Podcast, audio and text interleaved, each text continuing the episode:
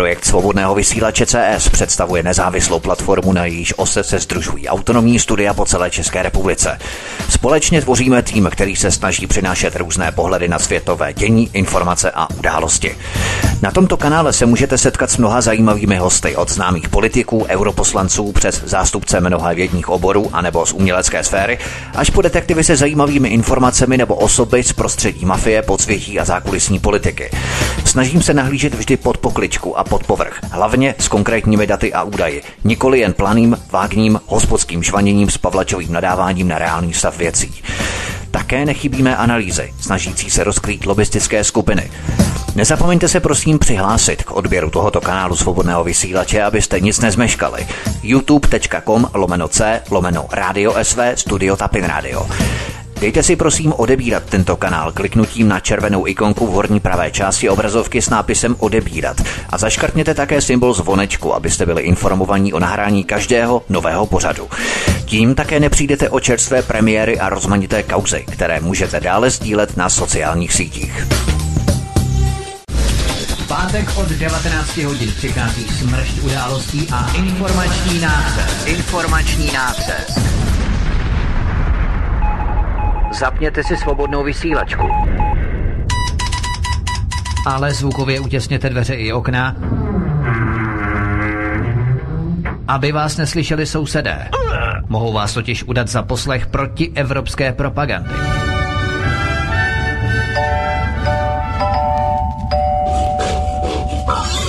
Proto buďte tuctoví, všední a hlavně nevybočujte. Pokud vystrčíte svobodně hlavu, nemilosrdně vás pokosí motorovou pilou. Demokracie? Ano, ale pouze ta po jejich. Proto zapalte svíčky, kupte pár plišáků a semkněte se s námi v boji proti bruselskému terorismu.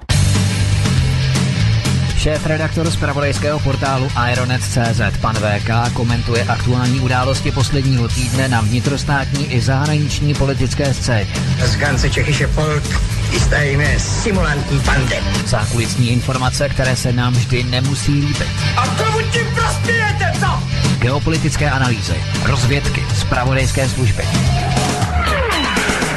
Buďme napřed ve vnímání informačního pole řídících mocenských procesů. Mocenský tenzor je neúprostný. Máte zaseknutý kompas na západ? Každý pátek od 19 hodin si k nám přijďte pro nový, protože nám funguje na všechny čtyři směry.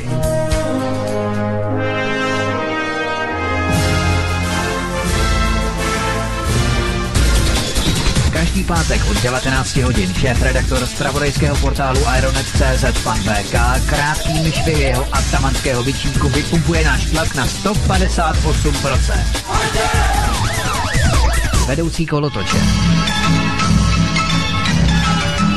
Ve společném programu na svobodném vysílači CS. CS. CS. Tak já mám dobrou zprávu pro všechny, protože právě teď se mi připojil Vítek s panem VK, takže Vítku i pane VK, já vás vítám ve vysílání a předávám vám žezlo, takže dobrý poslech všem. Ahoj Petře, zdravím tebe. Nevím, jestli je to dobrá zpráva, minimálně pro naše posluchače, ano, ale pro naše oponenty to dobrá zpráva ještě není, nebo pro ty, kteří by eventuálně chtěli rozjet nějaký zase ten eh, dos útok na naší stránku svobodného vysílače, ale pro naše, jakými posluchače, to dobrá zpráva bez zesporu je. Takže zdravím tě, Petře, zdravím naše posluchače po 19. hodině a ahoj i VK, zdravím tě. Eh, ahoj Vítku, ahoj Petře, vás také zdravím všechny u vašich přijímačů a u mikrofonů a u všech posle, poslechových zařízení. Já si tady zrovna pročítám tady ty informace. Eh, začneme tím jako prvním, bude to velice zajímavé, bude to výbušné, takže já to nebudu zdržovat, takže krásný pěkný večer, no a můžeš to rozjet Vítku. Tak a my začneme rovnou přímo na ostro, co řekněme skoro tady vždycky, takže pořádně si dejte tabasko, čili papričky a jdeme na věc. Začneme totiž žhavou zprávou, kterou mě do redakce zaslal jeden posluchač, který nevím, zda chce být jmenovaný asi z okruhu policistů a tak dále, protože informace vychází přímo z interních zdrojů policie České republiky.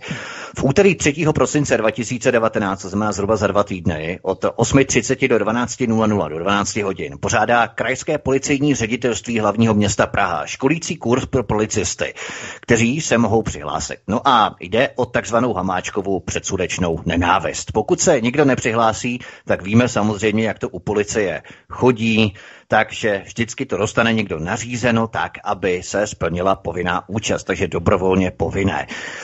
Tento kurz nese název Předsudečná trestná činnost a násilí v praxi policie České republiky. A teď popis kurzu, dávejte pozor.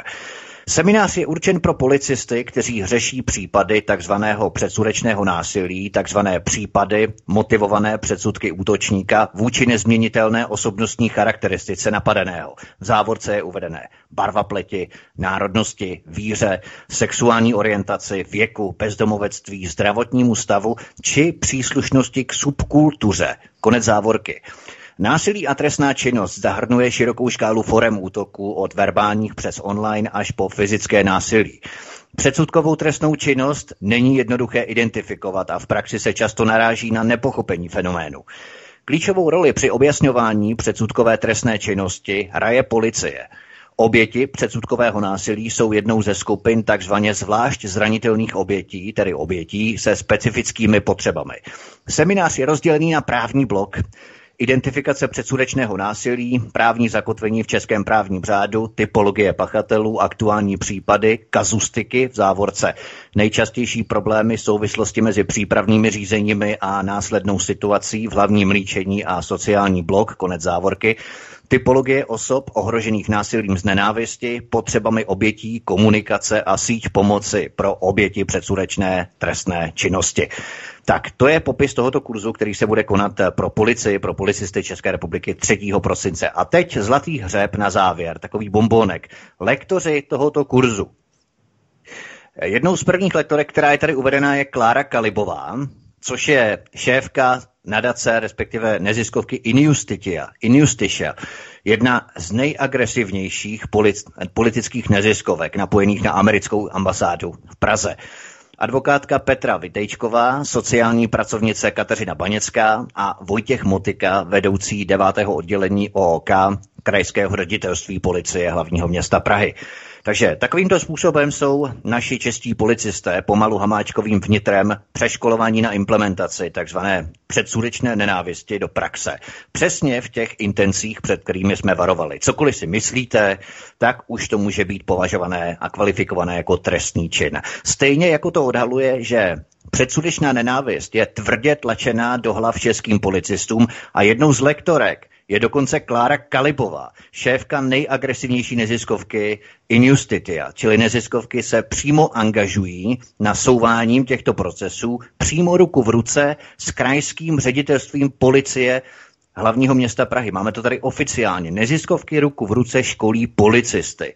Takže VK to jsou bez sporu velmi výbušné informace, jakým způsobem Hamáčkovo vnitro se snaží urputně, aby předsudečnou nenávist eh, v podstatě implementovalo do praxe, do policejní praxe. Co na to říkáš? No tak my máme um, neziskovou organizaci Injustitia rozpracovanou i po spravodajské stránce. Je to neziskovka, kterou sponzoruje eh, americké velvyslanectví. Jsou tam určité stopy které tady já nemůžu já přímo odhalovat, ještě všechno jako rozpracovaný. Ale tady by rozhodně e, měli zasáhnout poslanci z bezpečnostního výboru parlamentu a měli by e, toto školení zarazit. Okamžitě zarazit. Protože toto je prorůstání neziskového sektoru do e, exekutivy, do poli, přímo do policejních sborů. Eh, prosazování jejich tezí, jejich eh, agent je naprosto nepřípustné. Eh, my tady o tom samozřejmě můžeme diskutovat nahoru a dolů, ale tohle je především apel na lidi, kteří jsou v bezpečnostním výboru, to znamená apel na poslance SPD. Okamžitě zalarmovat, eh, protože tam dokonce mají pozici šéfa, myslím, bezpečnostního výboru nebo nějakého z zástupců, teď nevím, Vítku, já tam nemám v tom přehled u vás v Česku, jak to tam má. Ano, Radek Koten je šéf bezpečnostního výboru. Přesně ano, tak. Musí, musí to okamžitě iniciovat, musí to zarazit. Není možné, aby školení policistů prováděly neziskové organizace, které jsou financovány z, z peněz cizích zahraničních ambasád. To je něco naprosto neuvěřitelné. To je de facto rozvracení a bezpečnostní rozvracení České republiky naprosto nepřijatelné, okamžitě zvedat telefony, okamžitě volat uh, Tomiu Okamurovi, okamžitě Radku Kotenovi, okamžitě interpelace v poslanecké sněmovně a zavést kroky a interpelovat ministra vnitra, aby zablokoval tyhle ty procesy. Je naprosto nepřijatelné, aby cizí agentury inve- financované z cizích zdrojů, cizích velmocí ovlivňovaly procesy České policii. To je naprosto neuvěřitelné. To je skandál. A já říkám, je to kvůli tomu, že Česko snese všecko. Procesy, které probíhají v České republice, jsou, uh, probíhají kvůli tomu, že všichni mají v piči na lehátku. Znovu, lidé se smějí, chychotají se, že co to je zarčení. No to je samozřejmě název jedné písničky slovenské skupiny Horky, že slíže, jenže to je naprosto geniálně to přesně geniálně popisuje situaci v České republice. Oni si to mohou dovolit, ty neziskovky, protože vědí, že čeští občané mají v piči na lehátku. Je jim úplně všechno šuma fuk. Kompletně, totálně. Když je demonstrace, demoška, nějaký pro národní strany, a to je jedno, jestli to je SPD, nebo je to národní demokracie, nebo jsou to dělníci, to je úplně jedno. Přijde tam zaplivaných pět lidí, o tak přeháním, 500 lidí tam přijde. 500 lidí, horko těžko. Tisícovka, když se zadaří. Když se zadaří. No a podívejte se.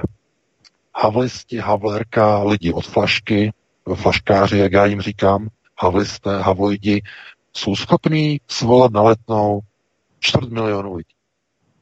A můžeme se tady dohadovat, jestli to počítání bylo správně, jestli tam bylo 200 tisíc nebo 300 tisíc, bla, bla, bla. Zkrátka, když se podíváte na ty záběry, to jsou davy, to je něco šíleného. Tohleto alternativa nikdy nedokáže nahnat do ulic. Nikdy. Jak to, že to dokážou ty havlisti? Zamyslel se nad tím někdy Vítku? Jak je možné, že oni to dokážou? A alternativa pro národní ukotvení to nedokáže. No, já na to asi znám odpověď. Je to kvůli tomu, že je to objektivní proces e, zániku národu. To, o čem píšu v té nové knize. Můžeme řvát, můžeme křičet, ale je to objektivní proces. Jako když hodíte kámen z letadla, tak ten objektivní proces je daný tím, že ten kámen nepoletí rovně, nebo nepoletí nahoru, ale poletí vždycky jenom dolů. To je ta objektivita. A protože vyrůstají nové generace z institucionalizovaného a globalisty ovládnutého školství, tak každé další a další a další volby budou jenom horší a horší a ve smyslu pro národních tezí budou dopadat ty volby hůře a hůře a hůře. Proč? Protože je to objektivní proces. Jinými slovy, jako by se s tím nedalo nic dělat. A proto alternativa je od toho, aby probouzela lidi, ti, kteří jsou od Pána Boha nadaní, že dokážou hlavu používat přemýšlení, že do, dokážou oči používat k dívání a k pozorování a že dokážou taky ušima slyšet. Skutečná fakta. Nejenom nějaké bzučení, ale skutečná fakta. Takových lidí moc není. To znamená, pokud posloucháte alternativu, pokud posloucháte alternativní servery, alternativní rádia, no tak patříte do té skupiny těch lidí, kterým nejsou ty procesy lhostejné. Za to vám patří všem dík.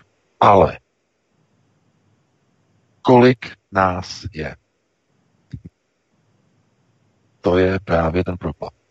To znamená, z toho průzkumu, ten, který proběhl a to, to byl průzkum mainstreamu, tak jako tak můžeme jim jako věřit téhle věci, že se to nevymýšleli, protože uh, to by šli proti sobě, ale oni tam alarmovali a křičeli, že alternativním serveru, serverům uh, věří nějakých 30% lidí, že až až jako, že třetina, skoro třetina jako lidí, že věří alternativním serveru.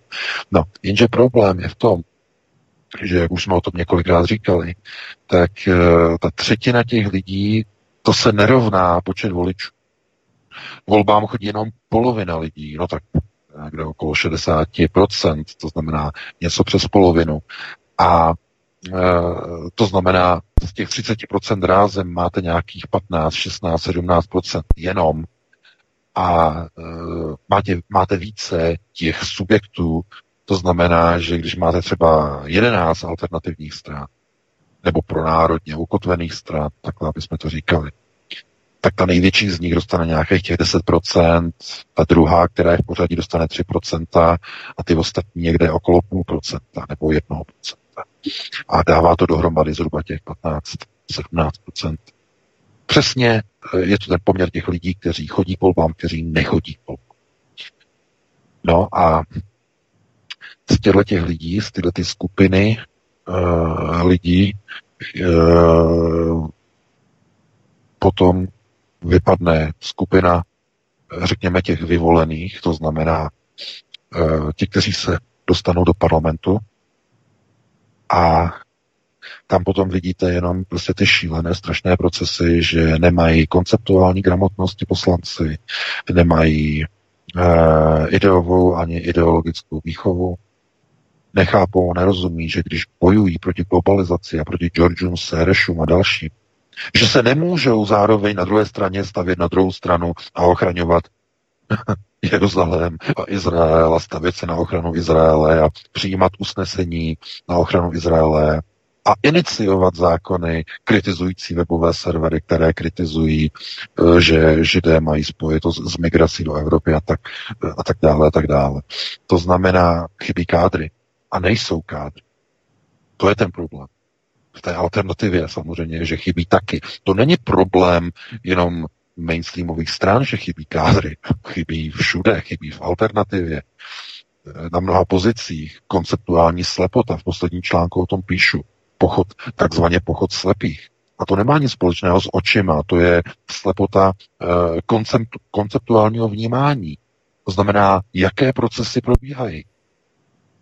Rozumět tomu, že jestliže se o něco usiluje, něče, o něco usilujeme, tak e, musíme se stavět za vlastní věc. To je to důležité.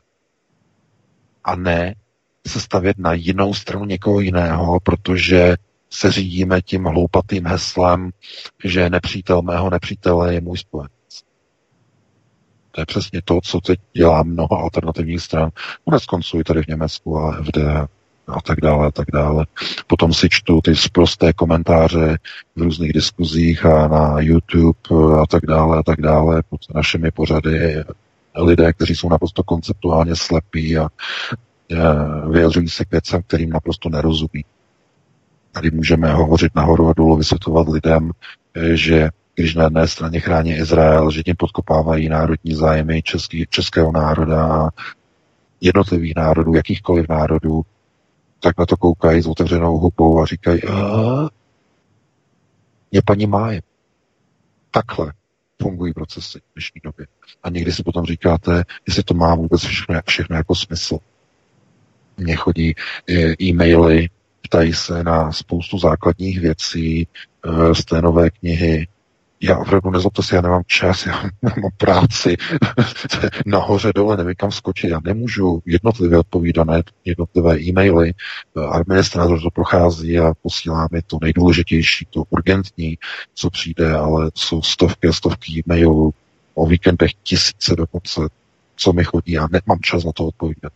Ale co je důležité, eh, že eh, my se snažíme samozřejmě lidem otevírat tedy oči a potom zjišťujeme, že mnoho z nich, jako mnoho z našich posluchačů, z našich čtenářů, eh, toho moc nepochopilo. Jo? A znamená to, že teda děláme málo, nebo to děláme špatně, nebo bychom měli dělat víc. E, měli bychom více vysvětlovat, měli bychom více dávat do souvislostí. E, není na to samozřejmě čas, ale výsledkem je pouze ta neskutečná objektivita procesu řízení, které jdou ve směru k likvidaci jednotlivých národů, k procesu genocidy, tedy behaviorální genocidy vlastního druhu, které píše v té nové knize. Všechno se naplňuje tak, jak je to tam napsané v té knižce. Já z toho radost nemám. Ty vize jsou doslova jakoby uh, předdané, předsunuté, takže ani nemám jako chuť ně, něco takového rozebírat jako do nějaké podrobnosti. Mm, rád bych věřil tomu, že lze zvrátit některé výsledky, které jsou dané už, ale jak vidíte, tak eh, je prostě zkrátka ten proces, ten hlavní na první prioritě, ten je prakticky daný. Ten je daný, ten byl dopuštěn. To znamená výchova ve školství na úrovni všech vlastně buněk školství. Uh, tam je výborné, nádherné video. Já k němu dělám titulky, rozhovor vlastně s jedním odborníkem na, na, na výchovu myšlení. To znamená o dětech, uh, že do sedmi let, děti do sedmi let mají úplně jiné frekvence v mozku. Jo, téta frekvence a jsou děti ve, de facto ve stavu hypnózy. Veškeré informace, které do sedmi let přijímají, přijímají se podobají hypnotickému sezení dlouhodobé. To znamená všechno, co se děti učí, imprint, imprintování, jak se mají chovat, jak mají myslet a je formováno e, podvědomí. No a vy se potom divíte, proč e, paní Maláčová paní Marksová, to znamená vyškolené kádry sionismu, které, které studovali paní Maláčová na Rothschildově London School of Economics, tady eh, ve Frankfurtu studovala na rotariánské škole. Že tyto kádry sionistů, proč on, on, oni chtějí, aby jste dávali malé dětičky, sotva se narodí, eh, do kojeňáku, do jeslí. A šup, šup, šup, šupky, šupky, maminko, do práce. No, protože ty děti do sedmi let se imprintují, to znamená, jsou ve stavu, že cokoliv jim řeknete, oni si zafixují, nebo oni si zafixují, ty děti. To znamená všechno do sedmi let, to je ten téta proces. E, já k tomu připravím videový článek, je to zásadní, ale tohle to je právě ta první priorita. Výchova, světonázor, a když rodiče dřou bídu z nouzí, pracují za čtvrtinové mzdy, kam je samozřejmě dostali vykukové po roce 89, protože lidé vyběhli s klíčema na náměstí a cinkali. No, já jsem taky byl takovej jeden z nich, blbej. no a to nás bylo víc samozřejmě, jsme věřili, že jo, mnoho lidí věřilo. A e, jaký je dnes proces likvidace jednotlivých národů skrze jejich vlastní děti, které potom lezou na náměstí, lezou na různá letenská náměstí, na různé stadiony a tam de facto oslavují spolupracovníka STP, bývalého prezidenta, opilce, alkoholika, chudožníka, podřízením KGB, pan Čalfa, který byl jeho nadřízeným takzvaným řídícím důstojníkem Václava Havla. No, v, listop, v listopadových dnech, vlastně, když ho přivezli tenkrát, oni ho na jaře ho propustili z kriminálu Václava Havla a potom ho měl vlastně podřízení už Čalfa. Eh, KGB si ho vzala pod kontrolu. Eh, to znamená, kádry byly dosazeny do jednotlivých zemí ve východní Evropě, ať už to byl Lech Valensa v Polsku a nebo Václav Havel a další, v dalších zemích takové ty, ty figury, které jsou vlastně dneska oslavovány. Ve skutečnosti to byly samozřejmě koně, byli to koníci nasazení světového sionismu, zcela jednoznačně. Jenom když se podíváte na ty fotografie Václava Havla, prostě jak servilně tam se kloní a ten symbol těch vyhrnutých nohavic, což je samozřejmě zase odjinut, ten symbol vyhrnutých nohavic, je, nebo krátkých nohavic. Jo, že jako plandají, tak to je symbol takzvaného ritu zednářských loží. To byl symbol tenkrát, prosím vás. Oni takový chucpe. Eh, oni to tenkrát omluvili tím, že ta inaugurace Václava Havla byla tak narychlo, že mu nesehnali kalot. Takový chucpe neskutečný. Samozřejmě to byla lež, to byl symbol, signál. On tam šel a on si vytahoval ty kalhoty, měl to krátký, aby dal najevo, že je pod rytem, je zarytovaný. Symbol, signál. Československo je od této chvíle pod zednářskou loží. Velkou zloží. No samozřejmě, že Grenzloge, vídeňská lože, měla v roce 90 Eh, získala kontrolu nad eh, Československem. Proto hned Otto von Habsburg přiletěl, přijel do Prahy tenkrát a dnešní šéf ODS Petr Fiala mu tam dělal podržtašku. Eh, ta fotografie z té knihy, jestli si pamatuješ, to je přesně ono.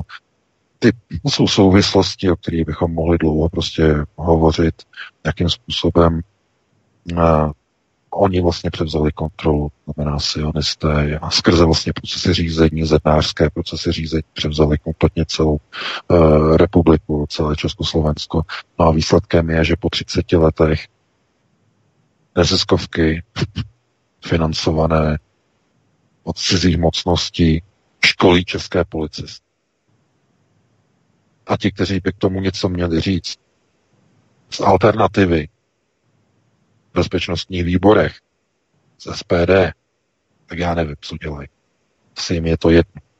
Takže já to nebudu dlouho prodlužovat, je mi z toho špatně, je mi z toho na zvracení. Uh, zavolejte Okamurovi, zavolejte panu Kotenovi, zalarmujte, uh, ať aktivizují procesy jejich slabého, slabeného řízení, které jim ještě zůstává v parlamentu. Ať iniciují interpelace na ministra vnitra, ať zarazí produstání neziskového sektoru a školení policistů České republiky. To naprosto něco neuvěřitelného. Ve Spojených státech by z toho okamžitě byl skandál, v Rusku skandál, eh, je to něco naprosto neuvěřitelné. Samozřejmě, že u mnoha lidí to je jedním uchem dovnitř, druhým ven, řeknou si, no, co my s tím uděláme. No, ono by stačilo zvednout telefon a zavolat. Já na něho telefon nemám, takže zalarmujte, přepošlete informace a zkuste to zablokovat. Jinak, eh, pokud ani nebude žádná iniciativa, a budeme to sledovat samozřejmě, no tak potom k čemu tam vlastně jsou ti poslanci z té alternativy v tom bezpečnostním výboru tak tam sedí za ty peníze a nic nedělají, no je jim to jedno. Potom si z toho sami musíte vyvodit důsledky. Takže já bych tady to ukončil, Vítku, dám ti slovo a pustíme se do dalšího tématu. Já doufám, že z toho nebude jenom několik plamenných, rozhořčených statusů na sociálních sítích typu Facebook, ale že opravdu s tím něco udělají, uvidíme.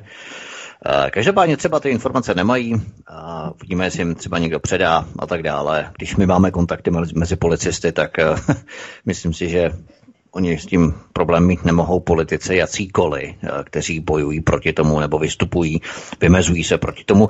Já jenom, a pokud nám zbyde čas, jakože nezbyde, jo, ale kdyby zbyl, tak třeba si něco řekneme o Injustitě a Injustiše a tak dále, protože tam jsou zajímavé figury, jako třeba Patrik Banga a tak dále, ale to teď není čas, půjdeme dál, protože přece jenom těch témat je na dnešek máme připravených docela dost. Takže nejprve se ještě vypravíme k minulému víkendu, k víkendu minulý týden, protože uh, osl- tehdy probíhaly oslavy 30. letého výročí sametového podvodu, k tomu bychom se ještě měli vyjádřit a nějakým způsobem to okomentovat a zhodnotit, jako francouzi, kteří nemají H, takže vlastně hodnotit nemůžou, ale my to můžeme zhodnotit uh, nejenom na národní třídě, ale hlavně chlívkaři na letné o den dříve. To už prostě není jenom náhoda hnědé kalhoty, hnědé košile, hnědá košile, přesto roláček a česká kreta je na světě, alias Mikuláš Minář.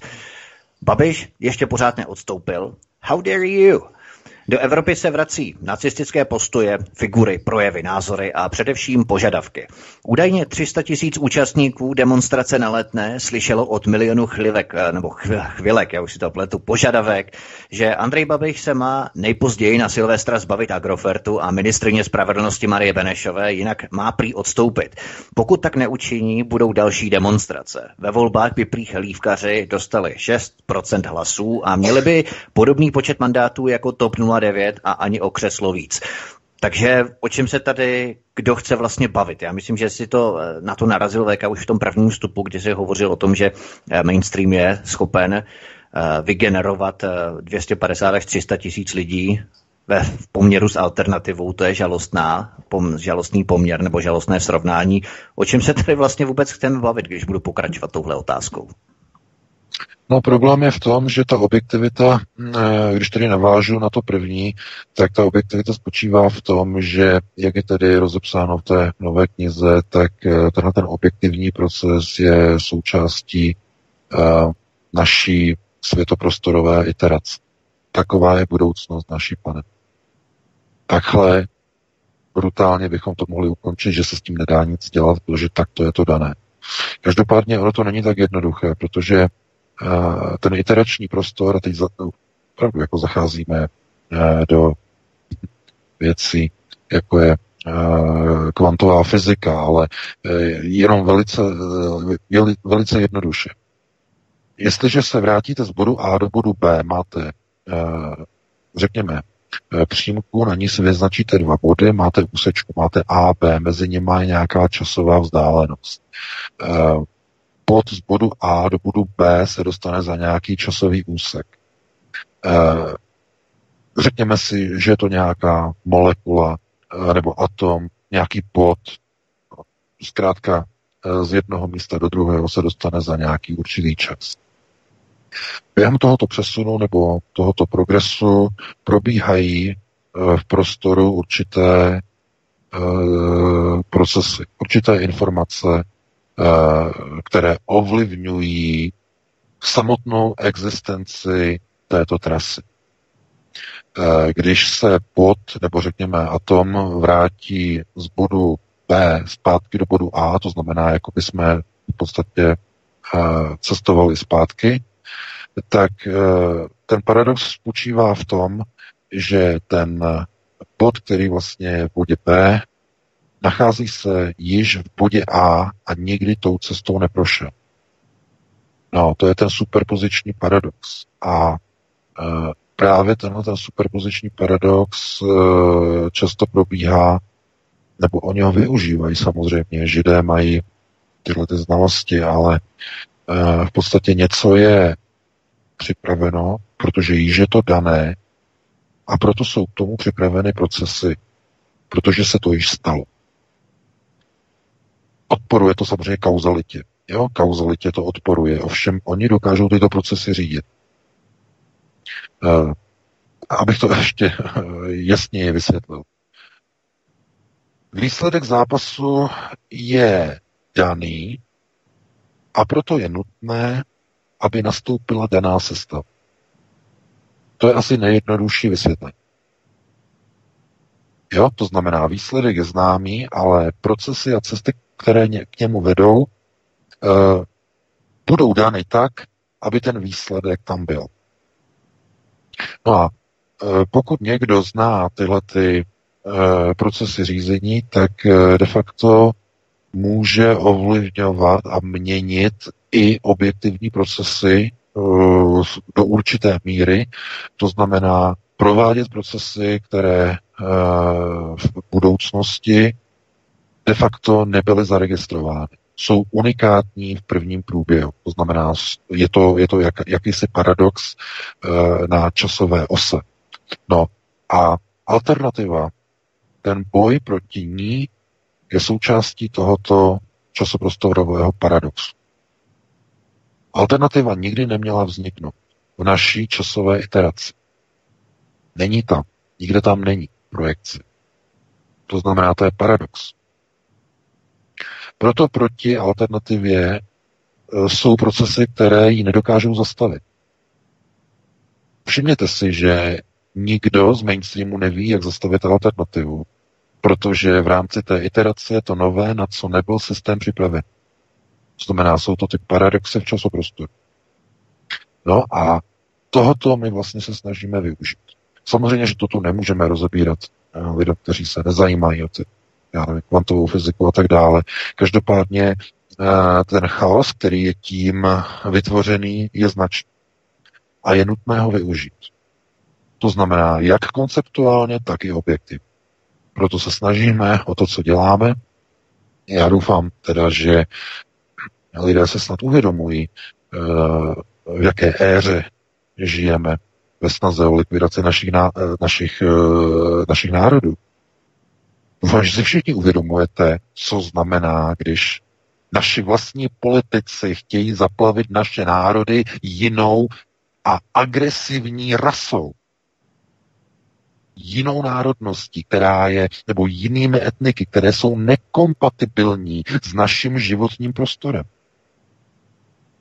No my se také nesnažíme přece uh, vecpat do arabských zemí, obsadit jejich životní prostor, nebo africký prostor, nebo azijský prostor. My se tam necpeme. Proč se cpou oni k nám? A teď zase ta až úplně naivní otázka. Kdyby to tedy byl opravdu proces, který řídí nějaká agresivní skupina Arabů, proč to nejsou Arabové, kteří by financovali, nebo proč to nejsou nějaký ti, já nevím, muslimové, kteří by financovali ze svých peněz, vlastních peněz, důraznuju, obrovské migrační vlny do Evropy. Proč jsou to evropské neziskovky, které migraci podporují? Proč jsou to evropské lodě, ve středozemním moři, které ty plaváčky přivážejí. A proč všechny ty naziskovky a všechny ty lodě jsou placené z židovských peněz, židovských bank, židovských nadnárodních fondů, z peněz George Sereše, který e, má peníze od Rothschildu, jsou Rothschildovy peníze, peníze sionistů. Proč? No, protože je to součást genocidy. Gojistý národ kompletně. Máte to přímo před očima. In plain view. To znamená přímo před očima to máte. Vidíte to, ale nevidíte to. Protože očima se nedíváte, ušima neposloucháte a hlavou nepřemýšlíte. Někteří, mnozí z mainstreamu, já doufám, že na alternativě se to týká jenom opravdu minimálního počtu lidí. Ale tohle je přesně ten problém. To znamená, někdo vidí, nevidí. Někdo poslouchá, neslyší. A někdo má mozek a nemyslí. Jak může někdo říkat, zastavíme nelegální migraci, když na straně druhé česká vláda uděluje desítky a desítky a desítky a desítky tisíc víz, rok co rok co rok, legální migra- migrant. Jaký smysl má zastavovat nelegální migraci, která v České republice je 0,0 nic? V řádech jednotek když největším problém České republiky je legální migrace na přistěhovalecká, pobytová, ozdravná, podnikatelská, studijní víza. Chápete? To je ta tragédie. Máte to před očima, ale nevidíte to. Slyšíte o tom, neslyšíte to. Měli byste to vědět, nevíte to.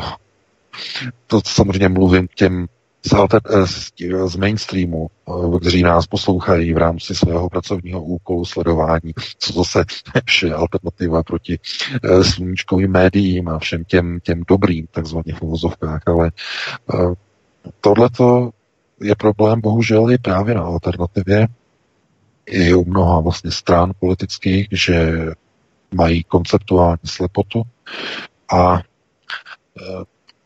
my se snažíme pouze jenom něco odhalovat. Jaký obrovský řev se začne na nás valit, jenom když ukážeme na velmi chorobné procesy uvnitř uh, eh, SPD, které by tam neměly probíhat, pokud by uh, byla strana takzvaně úplně košer. Když to řeknu takhle vtipně, ano, košer stran. Oni můžou být košer, samozřejmě. Ale kdyby bylo v pořádku, tak uh, by tam neprobíhaly ty procesy. Probíhají, samozřejmě. Nedošlo by k rozpadu těch úspěšných buněk, hlavně té moravskoslezské, nejúspěšnější vůbec. To je strašně špatné. se nemělo nikdy stát, ale bohužel ty procesy tam probíhají. A e, do značné míry je to kvůli tomu, že mnoho lidí rezignovalo na pravdu, na hledání pravdy, ale chtějí si pouze utvrdit svoje přesvědčení o nějakém subjektu, který si vybudoval. Protože nejhorší, co je, co se může stát, je bourání vlastních vzdušních zámků. To je většinou ta nejhorší práce.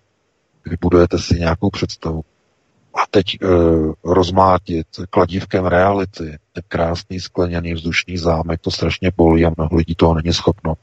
Místo e, té konfrontace s tou realitou radši to kladívko reality zahodí a věří dál tomu vzdušnému zámku. No. Já taky jsem musel rozmátit vzdušný zámek jako Donaldu Trumpovi. jsem si také myslel, že konečně on, že on, jakožto úspěšný podnikatel, taky zhroucený, zřícený zámek. Kompletně. E, a právě ta alternativa by měla být vlastně schopná překonávat i tady ty překážky, to znamená hledat ty souvislosti a být uh, schopna čelit vlastně těm velmi tristným souvislostem, kterým čelíme. To znamená likvidace našich vlastních národů. Kompletně celé západní civilizace. Jak o tom píšu v té knižce, protože uh, lidem někdy vysvětlovat nějaké souvislosti je velmi těžké, protože kdykoliv začnete vrtat hlouběji a hlouběji, začnete lidem rozbíjet jejich světonázory. To, jsou, to nejsou zámky, to jsou obrovské pevnosti, obrovské hrady, které třeba můžou taky být vzdušné, ale to je úplně jiná věc, to je jiná práce, protože tohle mnoho lidí jako vůbec nepřekousne, do toho vůbec ani nejde a zkrátka zůstanou eh, v nějakém prostě nastavení a eh, nedokážou překročit vlastní stín.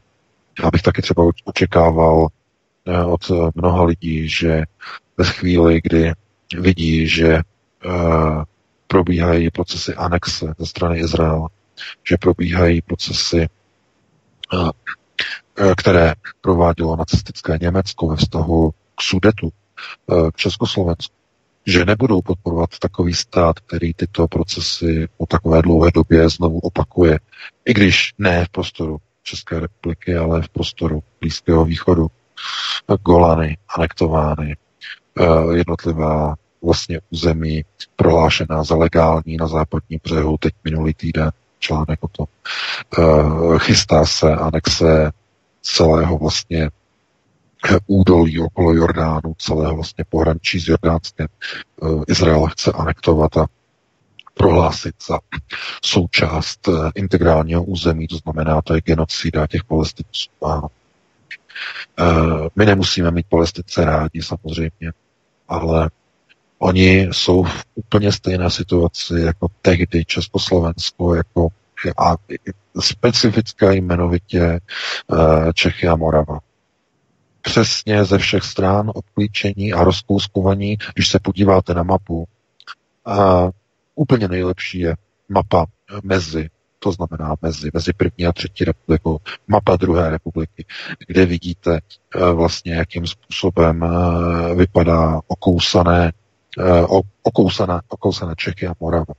To znamená, sudety nebyly jenom okolem dokola, sudety byly i uvnitř, například hlava. Eh, to bylo území sudet, které bylo uvnitř uh, druhé republiky. Stejně tak Brno bylo rozděleno na kousky, to si možná pamatujete, někteří tedy starší, naši posluchači, to znamená, to bylo rozkouskované území. Jako ementál. Tohle to samé teď dělá Izrael palestinců. To je genocida přímé přenosu. Abyste očekávali nějakou spravedlnost, tak byste očekávali rovné páteře poslanců, kteří by řekli, nám tohle to prováděl Hitler uh, v roce 38, my to nebudeme akceptovat, ani když to dělá Izrael palestinců. Podívejte se na to. Všichni poslanci, až s výjimkou, takový chucpe, s výjimkou Karla Schwarzenberga, protože ten není debil, že jo? On není debil, protože on je šlechtic. On ví moc dobře, jak fungují procesy židů a židů. Jenže my ho nemůžeme označit za národovce, protože on je šlechtic. On nehlasoval pro to usnesení na ochranu Izraele s výjimkou tam vlastně toho jednoho, nebo vlastně vůbec, myslím si, že ne, se, se zdržel potom. A, takže vůbec nehlasoval. A uh, on chápe, že to jsou vlastně židé, kteří převzali po šlechtě veškerou moc. Kompletně po šlechtě, to znamená na konci středověku, na začátek novověku, můžeme říkat, kde začal úpadek šlechty. Tak židé převzali veškerou moc uh, nad jednotlivými národy. Takže proč on by hlasoval pro usnesení na ochranu Izraele? Chápete? Protože on není debil, on je samozřejmě starý, může být senilní, spí, ale protože je šlechtic, tak má tady ty elementární základy o židech. Má. Takže nehlasoval na ochranu Izraele. A to je ta tragédie. Já jsem říkal, to není možné. Jak tohle to prostě potom vysvětlit těm posluchačům v těch našich pátečních pořad? Jak jim to vysvětlit? Eh, jak, aby z toho nebylo obrovský chucpe, že přece nebudeme podporovat Karla Schwarzenberga, jenže on byl jediný, který tam nebyl za debila při tom hlasování o podpoře a usnesení na ochranu Izraele. On byl jediný. No vidíte, a potom dělejte alternativu. Potom se snažte jí dělat černobílou. Není černobílá. Nemůžete dělat černobílou. Když on jediný, Schwarzenberg, tam měl konceptuální gramotnost. On pochopil, že nemůže se stavět na ochranu Izraele ani proti Izraeli. To je právě ten, to je to, co, co já se snažím. Já jsem se dokonce do, dočetl od pozorovatelky, od bývalé spolupracovnice, které si tak váží, nebo ještě jsem si vážil do nedávna, že prý já jsem globalista, že podporuji globalizaci. Já na to nereaguju, protože mě to, mě to mrzí, mě to úplně jako deptá tohleto, to jsem nečekal, ale já přece prosazuju celou dobu, aby národ prosazoval vlastní zájem. Vlastní. Ne zájmy Izraele, ne zájmy židů s velkým že, ani zájmy sionistů, ani zájmy velmocí, ani zájmy Spojených států, ani zájmy Ruska, ani nikoho jiného české národní zájmy. Nic jiného. Nestavit se na stranu velkého ž, malého ž, na stranu Ruska, na stranu Spojených států. To je právě ten pochod slepých. To znamená, uh, snažíte se reagovat na nějaký podnět, na nějakou tezi a nenapadne vás nic jiného, než se postavit na stranu antitezy. No a potom se divíte, že dochází k zánikům národu, že neziskovky školí policisty, že všichni mají až na výjimky v piči na lehátku. Jako se zpívá v té písničce. No a já jako opravdu tady nejsem od toho, abych eh, někoho poučoval. Mm, eh, já opravdu se spíš na to dívám jako tak, že my děláme maximum na alternativě, opravdu si maximum toho, abychom dokázali lidem říct, eh, že uh, už to hoří. Opravdu není čas. Podívejte se, uh, pl, oni plní náměstí stovkama tisíc lidí, alternativa není schopná dát dohromady ani desít, ani těch deset tisíc. Uh, snažíme se lidem otevírat nějaké obzory a každý rok vyrůstají noví a noví voliči, kteří vycházejí ze škol, které neovládají učitelé s pronárodními instinkty, s pronárodním ukotvením, ale zase jenom zglajšaltované učitelky a učitelé, eh, kteří zkrátka plní jenom nějaké osnovy z toho ministerstva, ty učební osnovy no, ve kterých jsou právě infiltrovány všechny ty metodické manuály neziskového sektoru, genderových organizací, feministických organizací, e, evropských hodnot, e, neziskového sektoru typu, e, já nevím, člověk v tísni, jeden svět na školách, typu norské fondy, jo, typu uh, návštěv, uh, různých multikulty návštěv, uh, ISEC, uh, Edison, a tady a tamhle. A tady vám chodí do školek nezeskovka, hraje tam maňáskové divadlo s, černoš, s černouškama. Chápete? A rodiče o tom neví a kdyby o tom věděli, tak jim je to jedno, nebo by se toho třeba, já nevím, zalekli. Konec konců, to jsme teďka řešili ten případ ještě na e, minulém rádie, rádiu, e, že vlastně jel ten výlet, e, školní výlet do Londýna, tam bydleli u muslimů, rodiče o tom nevěděli. A když se to potom jako začalo řešit, my jsme to chtěli řešit, tak rodiče těch dětí od toho cukli, že nechtějí do toho jít, nechtějí se někde ptát, že by jejich děti měly problémy a oni by měli problémy s ospodem, že by měli, jo, že jsou prostě nějak proti někomu, že jsou třeba rasističtí a tak dále, že by měli problémy se sociálkou. Nikdo do toho nechtěl jít. No a tím je to dané, tím je to vyřízené. Rodiče se nechtějí postavit za své děti. Bojí se režimu. No. A to je potom konec, protože to znamená, že máte, eh, máte nepřítelem rozbitý a rozmlácený vnitřní kruh v rodině. Rodina už nechrání vlastní děti. Nepřítel pronikl přímo do vnitřního kruhu. Konec. Konec národa. Tohle to si musí uvědomit každý rodič. Potom už nejde nic dělat, protože jakmile se dostane nepřítel dovnitř, je konec. Vaše dítě je indoktrinováno, anebo rodič naopak se bojí a nehodlá bránit tu hradbu vnitřního kruhu. Jo, to jsou potom věci, to, to si někdo myslí, že tady prostě povídáme jenom nějak v teoretické rovině, ale ve skutečnosti, když se potom ptáte lidí, tak oni říkají, no, my do toho nechceme jít. Takhle. Už vidíte, že ten kruh je zničený v té dané rodině, to v daném případě. A kolik lidí myslíte, že v dnešní době řekněme si bere ten příklad z toho, že děti by chránili tím, že by jim vybrali nějakou školu, která je takzvaně bezpečná, která není indoktrinovaná, že by se zajímali, že by se třeba kvůli dítěti přestěhovali i někam jinam, aby mu zajistili eh, bezpečné vzdělání. Která rodina to obětuje pro to dítě? No ani nemůžou. Ani kdyby chtěli, protože mají na krku hypotéku na 30 roků. To je tragédie. Nemůžou, jsou nevolníci. Každý, kdo má hypotéku, je obětí neofeudalismu.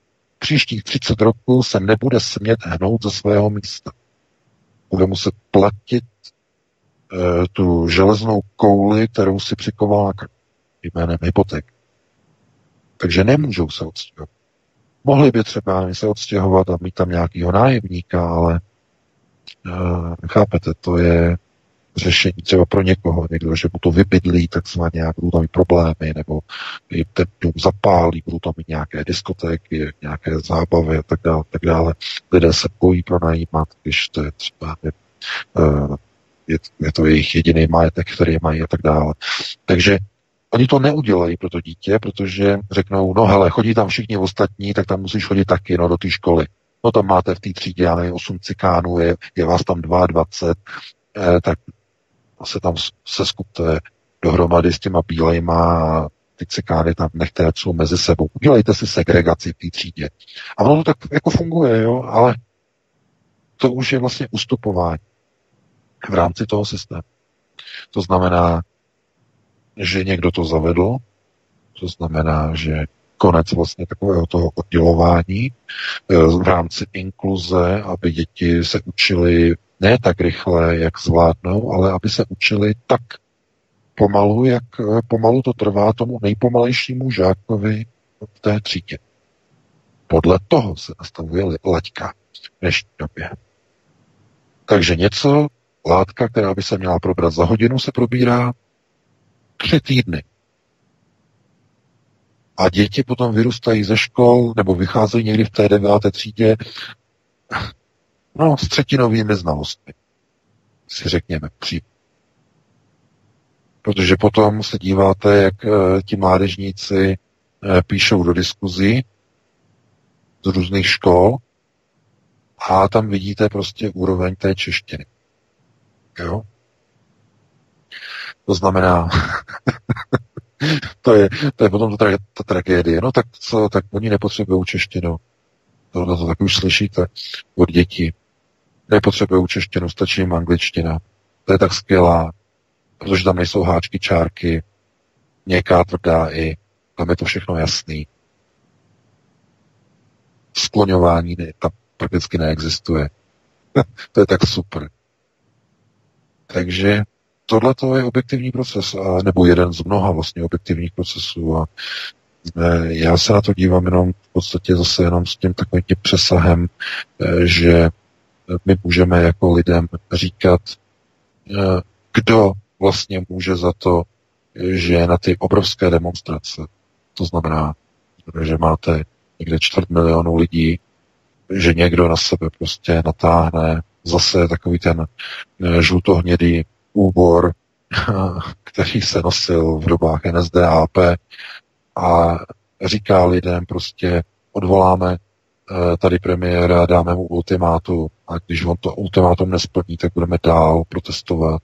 Dokonce, tam, dokonce tam padla i výhruška, že když neodstoupí, takže příští demonstrace bude jiná a že už eh, bude o něco kreativnější jo, že něco vymyslí, to znamená, že budou třeba, nevím, blokovat magistrálu, nebo to může být cokoliv, kápete, se čtvrt milionem lidí, pozor, to je důležité. Čtvrt milionu lidí je už takový dav, který, ne, ne, který nelze bezpečnostně pomocí sek, eh, sekuritáků manažovat. To už je nemanažov, nemanažovatelný dav. Ani policie, ani útvary vnitra nedokážou proti takovému obrovskému davu zasáhnout. To je naprosto vyloučeno. To znamená, ten dav, pokud bude zmanipulován, tak dokáže svrtnout vládu. Dokáže vtrhnout na hrad, vyhodit prezidenta z hradu, eh, vyhodit vládu. Nikdo je nezastaví, protože ten dav je obrovský. Samozřejmě, že to by byla to by se rovnalo státnímu převratu. Já si nemyslím, že to je ještě v té fázi.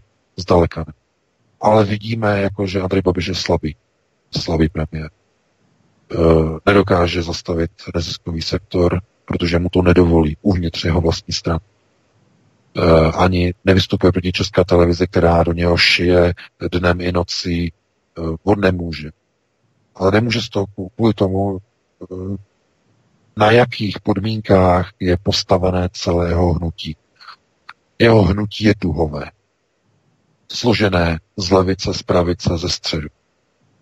To znamená, cokoliv, on musí dělat takovou politiku, která je natolik rozplizlá, když to tak řeknu, natolik nebarevná nebo mnohobarevná a rozplizlá bez ostrých okrajů, aby jeho politika eh, vyhovovala úplně všem a nikoho, aby nenaštval v té vlastní politické partaji. Jakmile se jednou jedinkrát Babiš vymezí zásadně proti někomu nebo ve prospěch něčeho, v tom okamžiku mu začne převrat a rozvrat uvnitř jeho hnutí.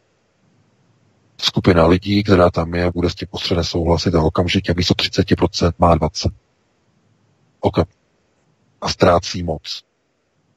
To znamená, on si na sebe ušel tenhle ten pitch eh, a on, jestli bude chtít udržet ta procenta, která má, tak musí pokračovat v téhle hnusné odporné politice, kterou dělá. To znamená, přijede někam na Ukrajinu, tam eh, plábolí ty nesmysly eh, proti Rusku a tak dále. Protože to jsou výroky, které nikomu v tom hnutí ano nebudou vadit a většině z nich budou vyhovovat.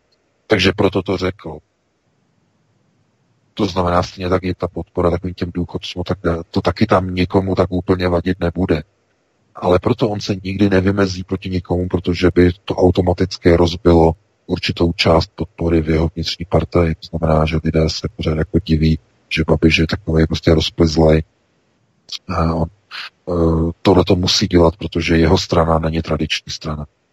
Je to hnutí, které je, je natolik šílené, jeho jeho struktura toho hnutí je natolik neuvěřitelná, že vlastně by ani neměla existovat.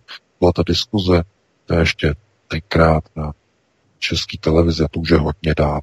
To bylo ještě za, eh, za tý, za Sobotkovy vlády, eh, tam byla diskuze, že jak je možný vlastně, že to vůbec funguje, to Babišovo hnutí, když je složené z levičáků, z pravičáků a ze středových lidí.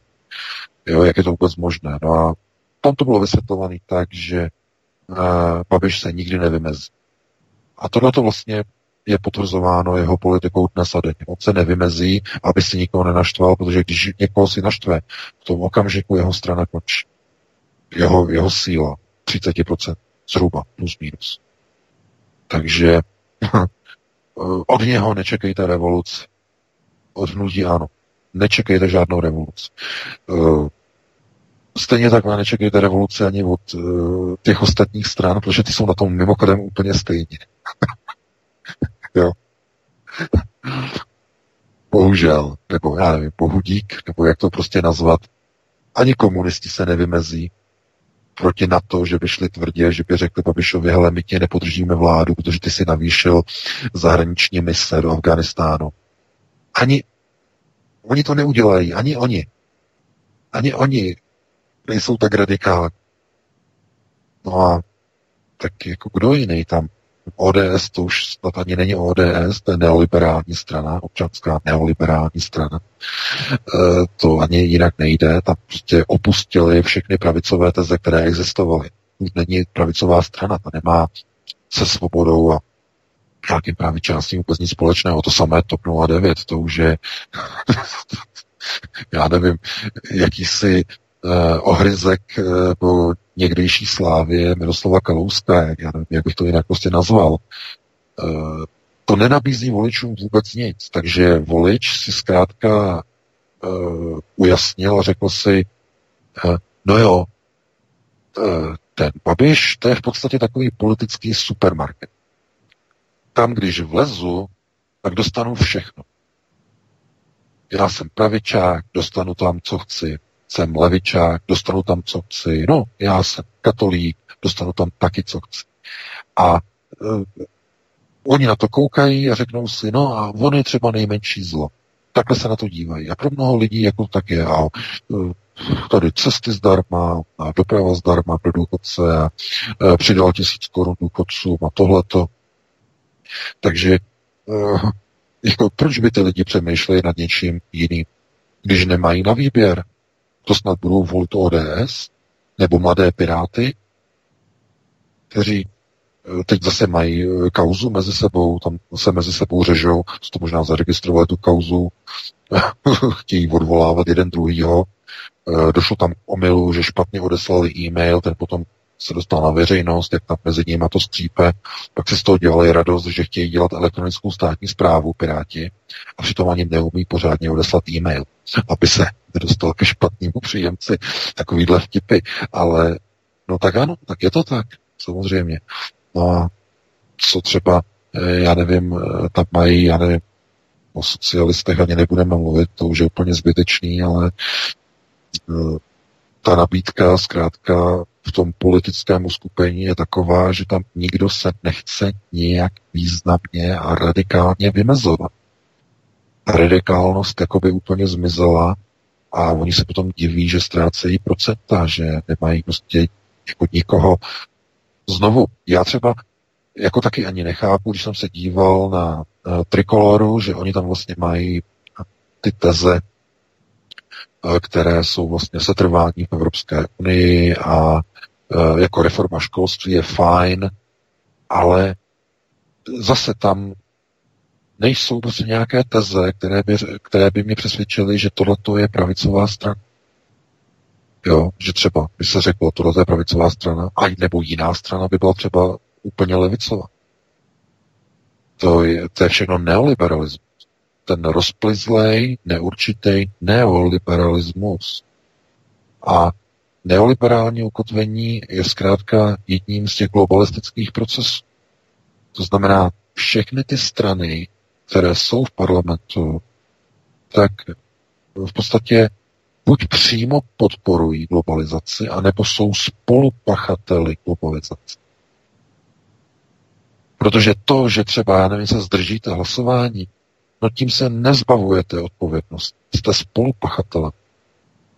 To znamená hlasovat proti někomu, hlasovat proti, eh, já nevím, Izraeli, který má takovou moc, že rozhoduje volby na Ukrajině, na Slovensku, že rozhoduje volby ve Spojených státech. Bez podpory Izraele žádný prezident Spojených států není uveden do funkce. Nemá šanci se dostat bez podpory APECu a Židu. Nemá šanci. Takže ono je to vlastně už v České republice, už nepodporujete Židy, tak se nedostanete do politických procesů. Proto mě to ani nepřekvapuje, jo, že tam všichni hlasují pro podporu Izraeli a mm, když ještě někteří poslanci dokonce dovážejí víno, že z Izraele, z okupovaných území mimochodem, to je právě ta kauza uh, toho vinařství Benjamína uh, Winery, uh, která vlastně je na tom seznamu, palestinském seznamu uh, izraelských firm určených k bojkotu, protože část jejich produkce hroznu je, je pěstovaná na okupovaných územích na západním břehu a taktéž na Golanských výšinách anektovaných od Sýrie. Takže No a chápete, to, je, to je síla. To je samozřejmě tragédie. Eh, víte, jako kdybyste kritizovali Izrael, asi v této pozici byste kritizovali Izrael a přitom jste od něho odebíral nějaké zboží, nějakou produkci, to nemůžete samozřejmě. Jo, to je nemožné. Ale tím pádem automaticky diskreditujete svoji pozici národního politika. Jo, národní politik taky třeba národní politik, řekne se národní politik. Podporuje národ. To znamená, nebude hlasovat pro některé procesy, které například popírají některé nároky jiných e, národů někde jinde ve světě. To znamená kauza e, v, v Venezuele, kde Miloš Zeman takovým neprozíravým způsobem de facto vyslal ten signál e, k onomu rádoby prezidentovi uh, Juan Guaido, který se tehdy, si pamatujete, prohlásil prezidentem Venezuely. Nakonec to nedopadlo a je ticho po pěšině. no ale to je, to je tragédie samozřejmě, protože prezident tehdy měl podpořit uh, Hugo Chaveze, měl ho podpořit, no jo, jenže nemohl. Jistě víte, že Hugo Chávez eh, je, vychází vlastně, je bývalý řidič autobusu, zatímco Juan Guaido, ho, hošík a eh, řekněme nasazená figurka amerických neokonů je zednářem zasvěceným na 13. stupni uh, New Yorkské lože Benjamin Franklin. A Miloš Zeman je na 31. stupni lože, pražské lože, Ordo Pragensis, i když samozřejmě tam je to trošku komplikovanější samozřejmě s vídeňskou loži Grenzlogen, pod kterou on původně jako spadal počátkem 90. No, to, a to, by, to, to jsou detaily, zacházíme do detailů. Takže on nemohl přece podpořit autobusáka Miloš Zeman pro Boha. On byl povinen jako zednář podpořit zednáře. I když je Juan Guaido na nižším stupni, na 13. Proto ho musel podpořit. Doufám, že už vám to dochází. Proč to udělal Miloš Nemusel. Mohl držet ústa a krok. Nemusel nikoho podporovat. Ale on to udělal. On podpořil Juana Guaido. Udělal jako jeden z mála. A nemusel. No. A potom se lidé ptají a posílají ty e-maily a ptají se na souvislosti, když já o tom mluvím pořád nahoru a dolů. Zástěra je bližší než národ pro tyto lidi, kteří jsou pod rytem. Mnohem bližší. A potom se divíte, že probíhají ty procesy, které probíhají. A mohli bychom o tom hovořit nahoru a dolů, Pořád, neustále. Každopádně nemáme čas, máme 20, 23, eh, to jsme zase přetáhli, Vítku. Eh, dáme si přestávku, jednu eh, potřebu pětiminutovou, jo? Zhruba tak. Dobře, dobře, stihneš jednu písničku, jo? Stačí. Tak je 6 minut. 5 6 minut. Dobrý, tak jo, tak posloucháte svobodný vysílač naším hostem. Tradičně jako každý pátek je šéf redaktor alternativního zpravodajského serveru Ironet.cz pan VK. Od mikrofonu vás zdraví Vítek, písnička je na cestě. Eh, od Petra ze studia, eh, se kterým se setkáme na, ve třetí hodině, když budete moct položit vaše dotazy, milí posluchači, na to, buď o čem jsme hovořili, nebo na nějaké aktualitky, které jste si třeba povšimli na které třeba nám nevyzbyde čas, protože jsme přetáhli v rámci těchto témat, které mají velký přesah, takže Uvidíme, každopádně dáme si písničku Petře a potom budeme pokračovat po pěti, šesti minutách dál. Hezký večer a díky. Tak eh, jsme zpátky zase ve vysílání. Vítku, jste na příjmu? Ano, jsme Petře na příjmu, zdravím druhé necelé hodině, halo, hodině, halo, ahoj. Peka, jsi tu? Ano, já, já to jsem tady celou dobu, no. Už jsem tady minutku. Skvělý, skvělý. Petře, ještě než začneme, já bych se tě chtěl zeptat, myslím, že zpěváka a protagonistu té druhé písničky všichni jsme bez zesporu poznali, ale ohledně té první písničky si myslím, že mnozí neznali a mnozí by si ji třeba rádi poslechli, kdo to byl, co to bylo za zpěváka, protože ten text byl úplně dokonalý, já to neslyšel. Eh, co je to za zpěváka, co je to za písničku, kdyby si to někdo chtěl najít? No, je to Petr Luftner, moderní člověk. Ta písnička Petr se jmenovala Luftner. Moderní člověk. Petr Luftner je to písničkář a velice zajímavá osobnost. No, tak to je skvělé. Já myslím, že mnohé z nás inspiruje k tomu, aby si ho třeba vyhledali na YouTube. Ty písničky má asi volně k poslechu, takže to bylo, to bylo fakt dobrý. Jo. To se mi hodně líbilo a ten text byl velmi inteligentně provedený, udělaný a tak dále. Ale my jsme v první hodinu řešili policii, respektive krajské policijní ředitelství hlavního města Prahy, které pořádá 3. prosince pro policisty kurz, školící politický kurz, angažovaný kurz pro politické školení, řekněme, ohledně předsudečné nenávisti nebo předsudkové nenávisti, oni to tu nazývají, inspirované tedy ve zesporu Hamáčkovým ministerstvem vnitra.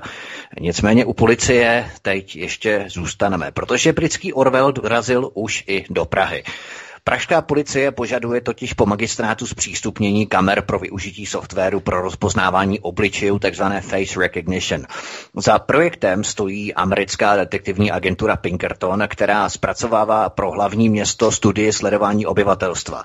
Pomocí softwaru, který v Londýně ve Velké Británii příliš neuspěl. Tento projekt zahrnuje sběr stovek tisíc obličejů, porovnávání s centrální evidencí obyvatelstva a s databázemi zahájených osob doma i v zahraničí. Policie samozřejmě využije toho gumového zákona o policii a ustanovení o monitorování veřejného prostoru. Jaký dopad VK by měl tento zákon v případě, pokud tohle neuvěřitelné špiclování projde, protože to je limitované nebo omezené pouze zatím, tedy na Prahu, jakýsi pokusný balonek, laboratoř, multikulty a Orvela, eh, orvelovského systému šmírování, protože už dnes máme eh, té mítné brány, samozřejmě všechny SPZky automobilů jsou monitorované, to znamená i v rámci eh, automobilu hned policistům vyjede, kdo auto řídí, kdo je jeho majitelem a tak dále. Teď to bude rozšířené na rozpoznávání obličejů. Eh, jaký to bude mít dopad, nebo o čem přesně je tento zákon? No tak ten zákon je vlastně o nasazenutí takového systému, který bychom mohli nazvat totální bezpečností k diktatuře. Všechno je to vlastně o bezpečnosti, to znamená, někde vybuchne nějaká bomba a Eh, model je Londýn samozřejmě, kde je největší počet kamer na světě v jednom konkrétním městě. Eh, a eh, oni pomocí těch kamer chtějí jakoby dopátrat někoho, kdo vlastně provedl ten čin. To znamená, to je, to, nebo to byla ta původní myšlenka, když počátkem 80. let se začaly vlastně budovat kamerové systémy v Londýně.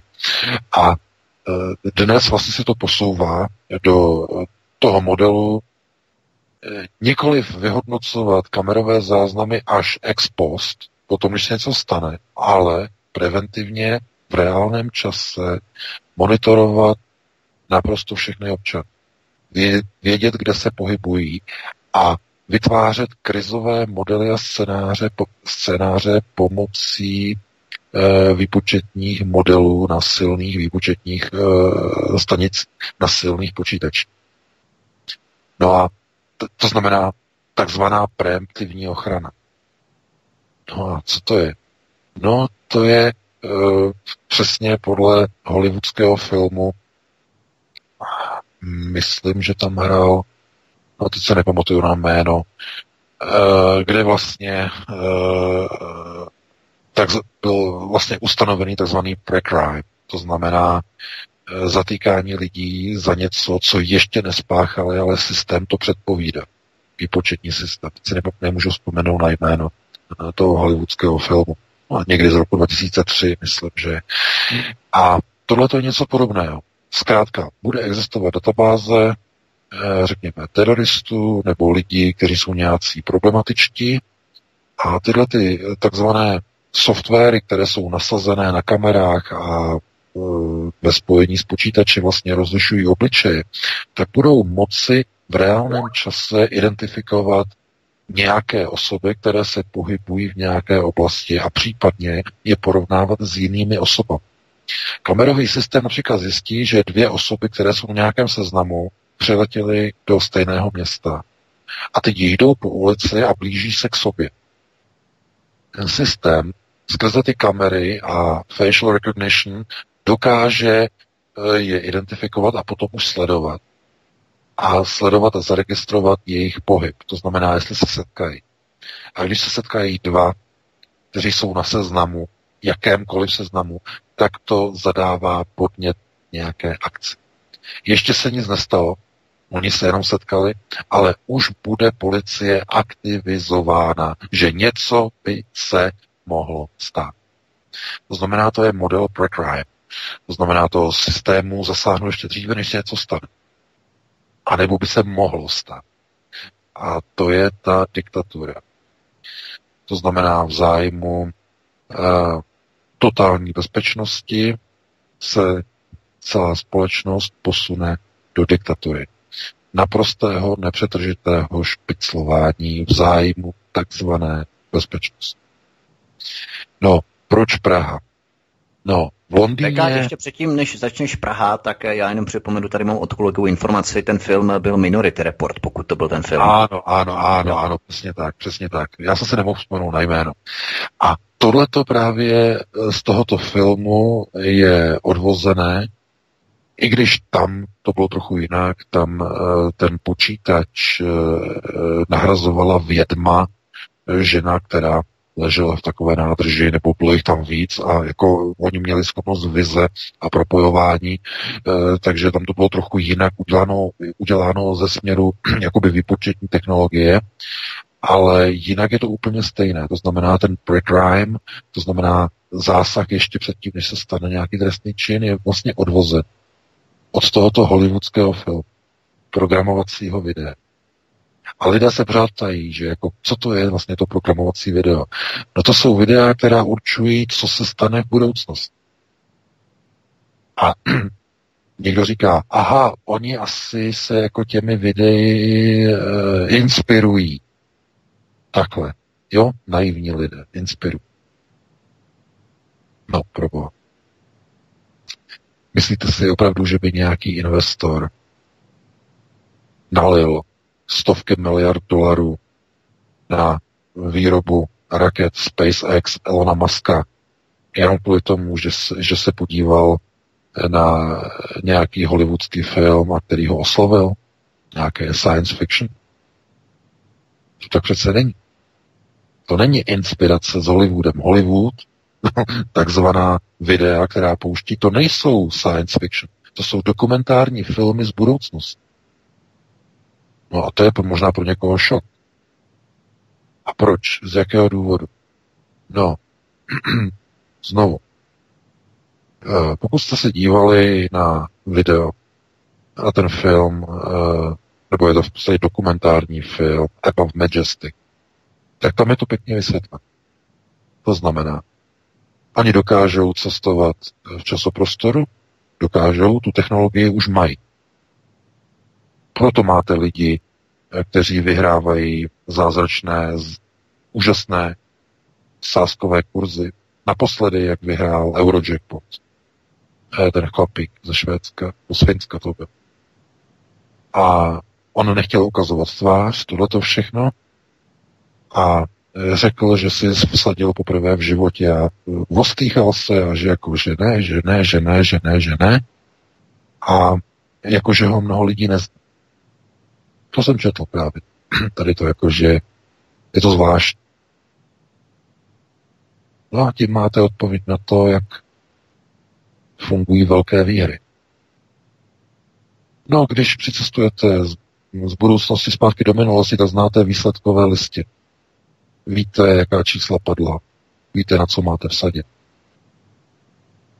Proto se divíte, že třeba uh, Angela Merkel třeba nemá žádnou minulost od dětství.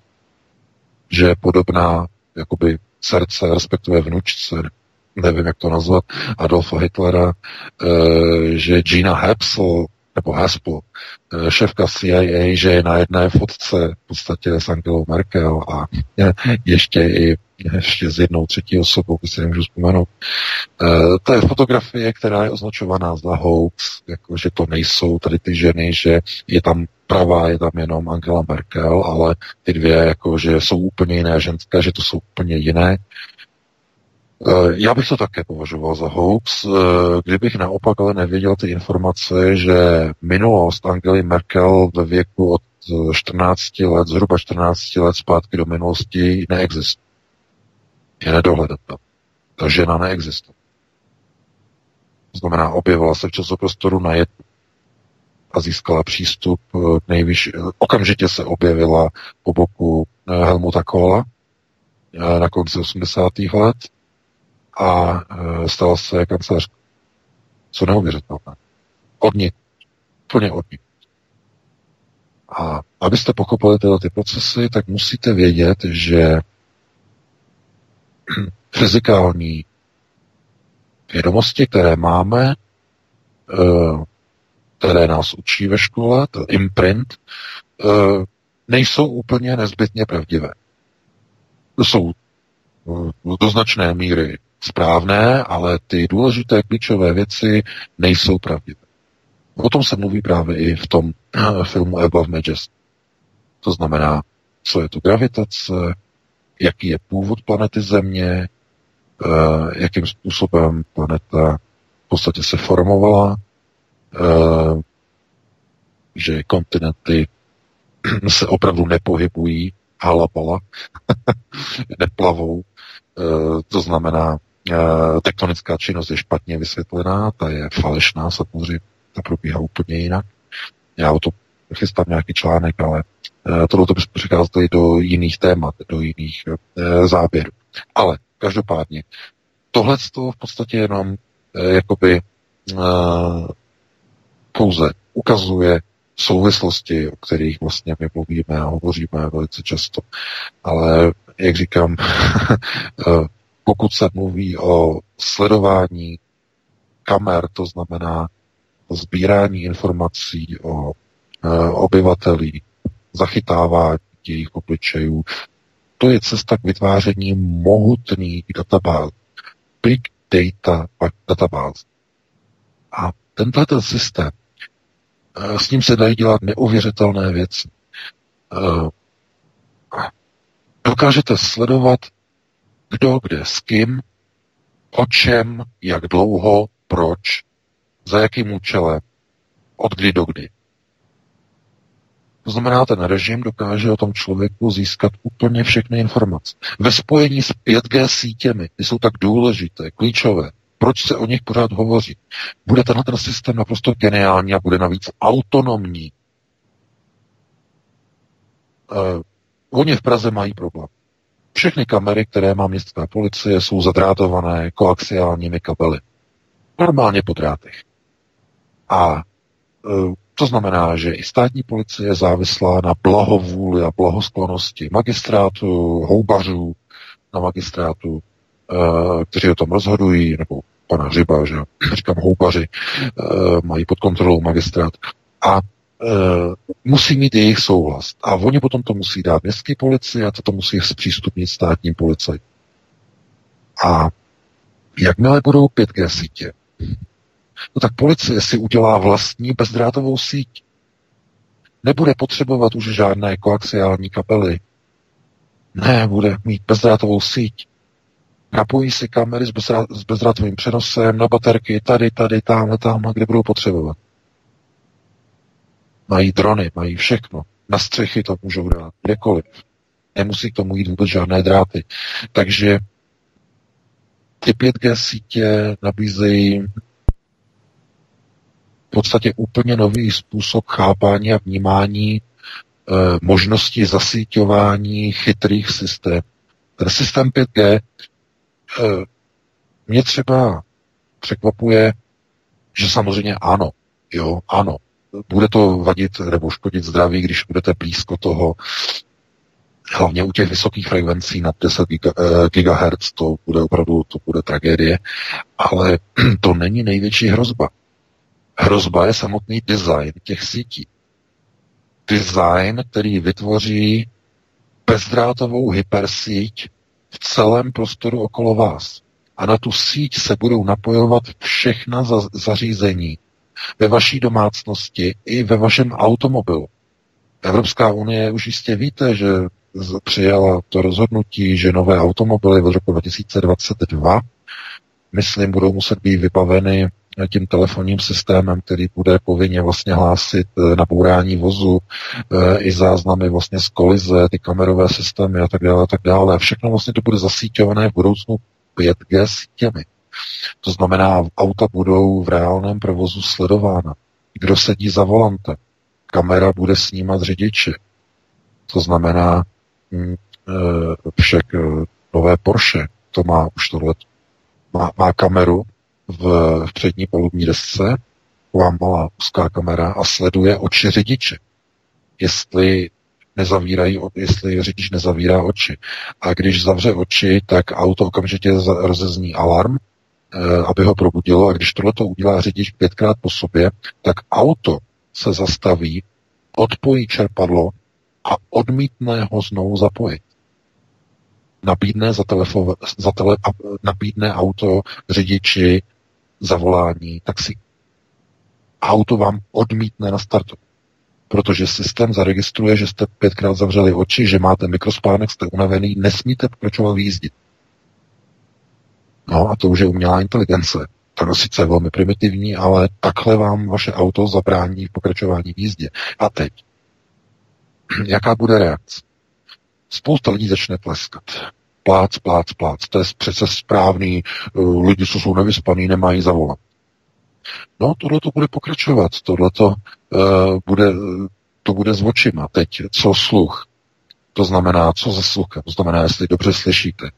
Uh, systém bude například startovat tak, a to je zase, to vymyslel zase inženýr od Elona Muska, že lidé mají problémy se sluchem, takže uh, startovací modul vám o určité frekvenci zahraje tóny, kde vlastně uslyšíte vlastně pípání nebo písknutí a musíte na klávesnici za, za, zaťukat pin, který jste slyšeli. To znamená, uslyšíte vysokým tónem například píp, píp, píp, píp, čtyři. A naťukáte to. A teprve potom vám auto e, dovolí nastartovat. Když v nějaké chvíli ten signál neslyšíte, znamená, že máte špatný sluch, auto vám nenastartuje a musíte k doktorovi, který vám vlastně prošetří sluch a posoudí, jestli můžete dál řídit auto. No. A tohle to, to, to jsou jenom, chápete? Já nevím, jestli tohle to... K čemu potřebuju, k čemu potřebuju sluch k řízení auta, když si řídí hluchoněmý třeba automobil? No, to je, tohle to je přesně otázka, kterou i já si kladu, jako k čemu je to jako potřebné. A on třeba to zdůvodňuje tím, že vlastně ten sluch, uh, uh, když je špatný, tak může ukazovat na poruchu stability člověka, protože se jedná o poškození středního ucha. Ano, ano, ano, to je pravda. Jo? Nejde, nejde o to slyšení jako takový, že by si musel v autě slyšet, ale může to naznačovat poruchu stability jo, celého těla, poškození středního ucha a e, proto jako z tohoto důvodu, že se to bude prostě jako že to je jako návrh, jako že by to nový model Tesly, že by tohle to mít, mohl mít jako volitelnou službu. On to tam zdůrazňoval, že, to, že by to bylo optional, jako jo, volitelné, ale od tady té dobrovol, dobrovolnosti, volitelnosti je velmi krátký krůček k povinnosti. To je přechod, to je přechod jenom. Jo, k, k no. mandatornosti, jo, aby to bylo mandatorní. A to, no, chápete, a tohle to všechno ty, tyto, tyto 5G sítě de facto jsou určeny k naprosté kontrole veškerého pohybu člověka. Samsung teď eh, má novou ledničku a v Evropě se ještě neprodává, v Jižní Koreji, eh, která vám vlastně podle skenového kódu je propojená přímo se zdravotní kartou vašeho lékaře. A oni to ukazovali na televizi, že eh, vy máte třeba cukr, jo, jste diabetik. A teď koupíte si nějaké jídlo, které je prostě no, zabiják na vás. A vy, vy, vy chcete to jídlo vložit do ledničky a lednička se vám rozpíská a pomocí LED diod, protože vnitř jsou LED diody, v celý vnitřek jsou LED diody, červeně se vám roz, rozsvítí, že, že ne, ne, ne, ne, ne, nesmíte uh, tohleto jídlo si do ledničky vložit. A když vložíte to jídlo dovnitř a zavřete tu ledničku, tak ta lednička se vám po pěti sekundách sama zase otevře a začne znova pískat nesnesitelným tónem. Jo? A když tu ledničku zablokujete, aby se neotevírala, tak začne pískat stejně. To znamená, je to kvůli tomu, abyste nemohli to nebezpečné jídlo si tam dát. Ta lednička vám to nedovolí.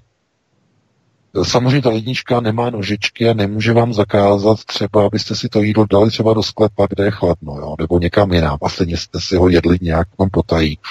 Takže to samozřejmě ta možnost tam není u toho, nebo ještě za, za plámbu není. Ale jenom už to ukazuje, kam to vede ten systém eh, těch 5G sítí, protože tohle, když uděláte, tak ta letnička už má 5G modul a zavolá přímo doktorovi. Dá mu echo, že máte špatné stravování jo, že si kupujete. To znamená, lednička na vás nabonzuje špatný stravný režim vlastnímu doktoru přes 5G To samé, když například sednete do auta, nejste připoutáni a pokusíte se odjet. 5G modul okamžitě kontaktuje vaši pojišťovnu, že jste se pokusili o zprovoznění auta bez zapnutých pásů, okamžitě máte malus na pojišti. To už nabízí BMW, Bavorák, nebo tady Německo ale zase je to jenom jako by volitelný balíček, kdy pojišťovna, když máte e, na leasing auto, tak e, leasingovka toto může povinně aktivovat do leasingového auta jako součást ochranného balíčku pojišťovny. No. Jenže, chápete, to jsou takové jakoby detaily, o kterých jenom tak můžeme jako hovořit, jako co se chystá, a, nebo co už je třeba.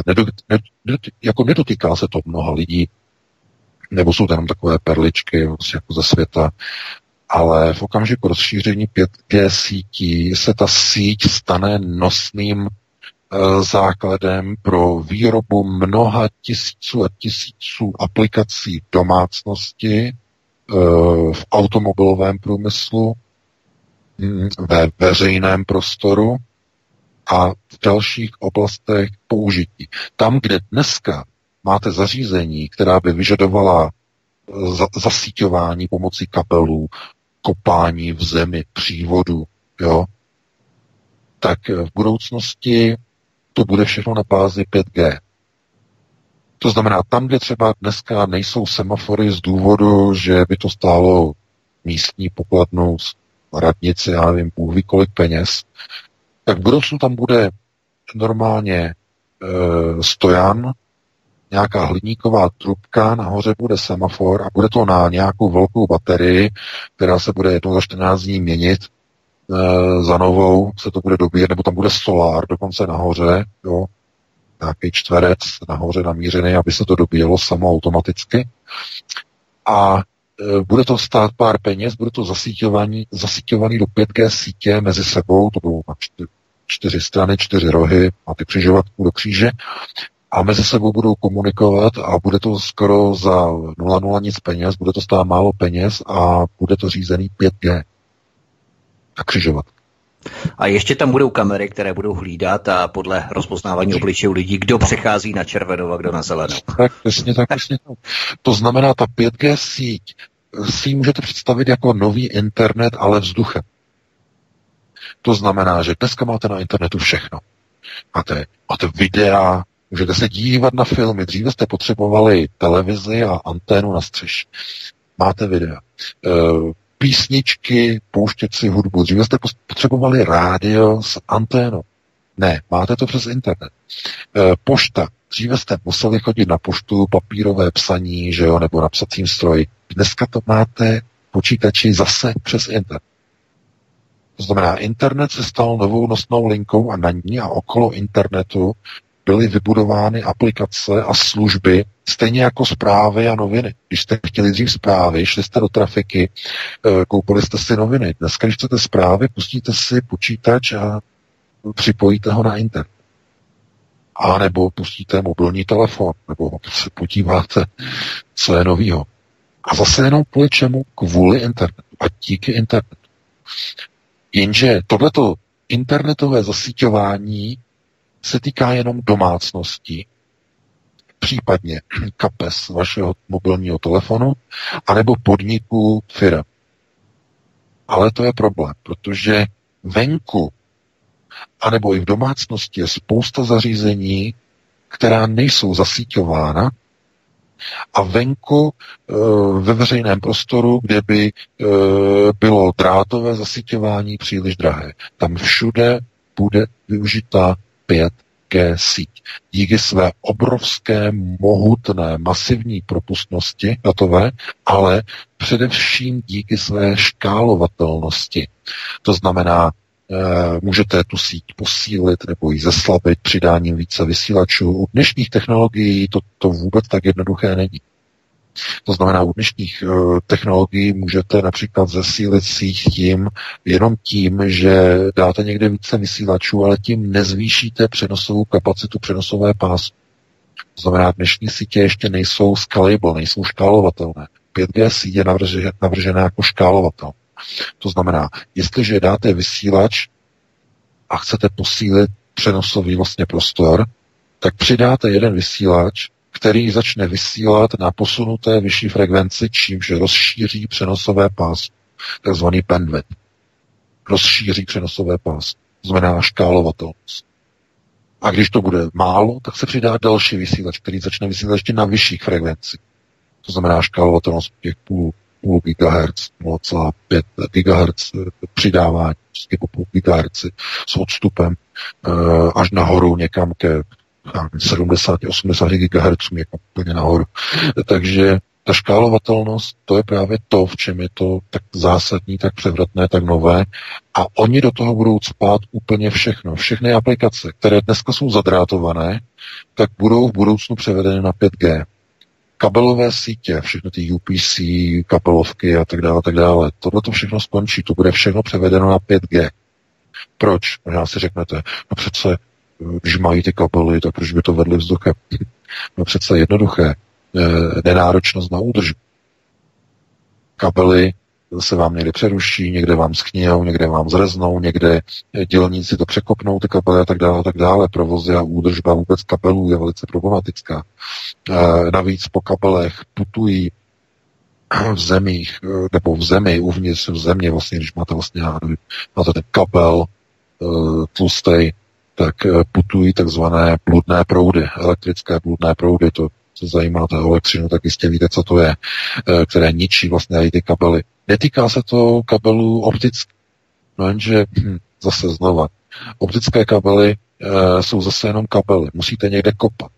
A problém je samozřejmě s majiteli pozem, kteří nechtějí dovolit kopání, anebo když dovolí, tak chtějí za to nějaké peníze, že můžete kopat přes jejich pozemek a tak dále. E, když bude bezdrátová síť, nemusí nikdo se nikoho prosit, nikoho žádat, to žádný přístup na pozem. To, je, to jsou neuvěřitelné úspory. Chápete, když něco vedete vzduchem, terestricky. Takže všichni poběží do 5G sítí. Jakmile budou rozdány frekvence, okamžitě všichni pojedou do 5G sítí. Uh, jistě víte, že Rusko je první zemí nebo jednou z prvních zemí, která začala vlastně před několika dny spouštět 5G síť ve spolupráci s čínskou společností Huawei. Eh, první síť je spuštěná v Moskvě, připravuje se no, bývalý Leningrad, no, Sankt Petersburg. A v dalších městech, takže tam to jako začíná, je to poměrně logické, protože i v Rusku s kopáním nějakých eh, kabelů, problémy, že jo, majetkové vlastnické věci, záležitosti. Takže a navíc Rusko je obrovská země. Tam bude snaha ušetřit peníze na kabeláži a na kopání kabelů, takže všechno dát do vzduchu, takzvaně vzdušný. No samozřejmě, co to udělá se zdravím e, Rusů, to si dovedeme asi představit, pokud budou bydlet velice blízko těch vysílačů, to ještě to určitě budou nějaké, nějaké důsledky z toho. Každopádně znovu to je objektivní proces, eh, který zkrátka jako dříve byly spouštěny GSM sítě počátkem 90. let, tak eh, byla spousta protestů, protestů, protestů a podívejte se dnes. Protesty neměly vůbec žádný smysl, význam. Podívejte se, rozhlédněte se, vykoukněte z baráku, z panela a podívejte se po střechách okolních domů, kolik antén operátor tam vysí. No, spíš stojí. To znamená, ty protesty byly naprosto zbytečné. Ta lobby, mezinárodní lobby těch operátorů je tak silná, že prohlasují a protlačí ně všech. V některých zemích třeba budou mít nějaké limity, v některých zemích to nastaví tak, že já nevím, to můžou být jenom některé frekvence, které škodí málo, jo, než ty velké frekvence vysoké, které škodí více a tak dále, ale to je jenom taková ta metoda té vařené žáby, protože ve chvíli, kdy ty sítě budou zprovozněny a ukáže se, že je třeba větší propustnost, začne mezi obyvatelstvem obrovský tlak na zvýšení škálovatelnosti a na povýšení frekvenčních přenosů a rozšíření Eh, takzvaných přenosových pásem na vyšší frekvence. Na ty, které už jako škodí víc. To je objektivní proces. Tomu se zkrátka nelze vyhnout. A nejhorší na tom je, že právě tady ty 5G sítě budou zároveň současně v tom veřejném prostoru využity k zasíťování kamer, které budou sledovat obličeje lidí a budou sbírat o nich informace. Protože dosud to nebylo možné, protože takový systém vybudovat by znamenalo rozkopat celou Prahu natáhnout kabely, vlastnická povolení od majitelů chodníků a místních přilehlých budov a tak dále. No, vyšlo na desítky miliard, naprosto nemyslitelné. E, ale bezdrátově, bezdrátově, dámy a pánové, to bude hračka.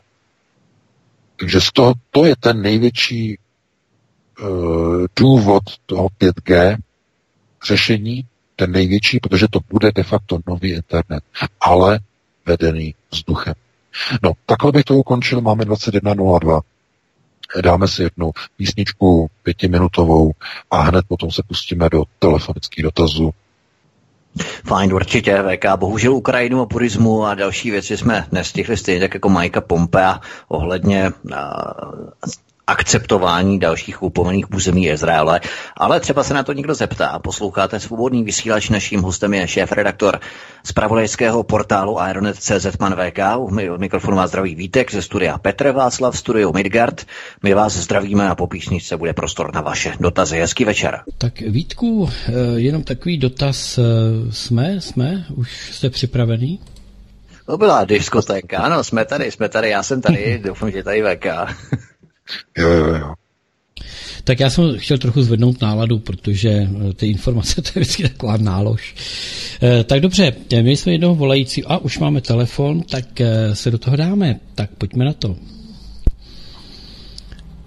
Já vás zdravím, dobrý večer, jste přímo ve vysílání, můžete položit svůj dotaz. Jo, dobrý, děkuju. Já bych měl dotaz, je to otázka z knihy VK, z jeho první knihy Human X Machine a měl bych tak, já jsem si to tady zaškrtnul.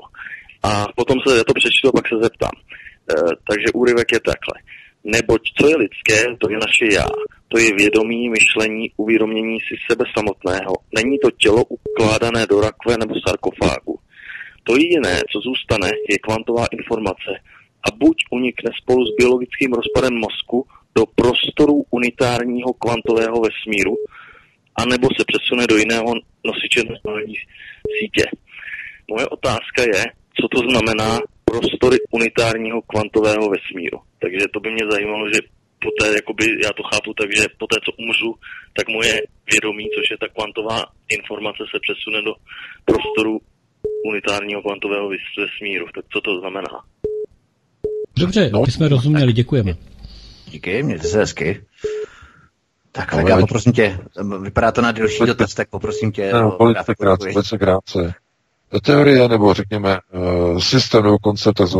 unitárního vesmíru je, že v podstatě si můžete jeden bod představit jako vesmír. To znamená, eh, naše vědomí je součástí eh,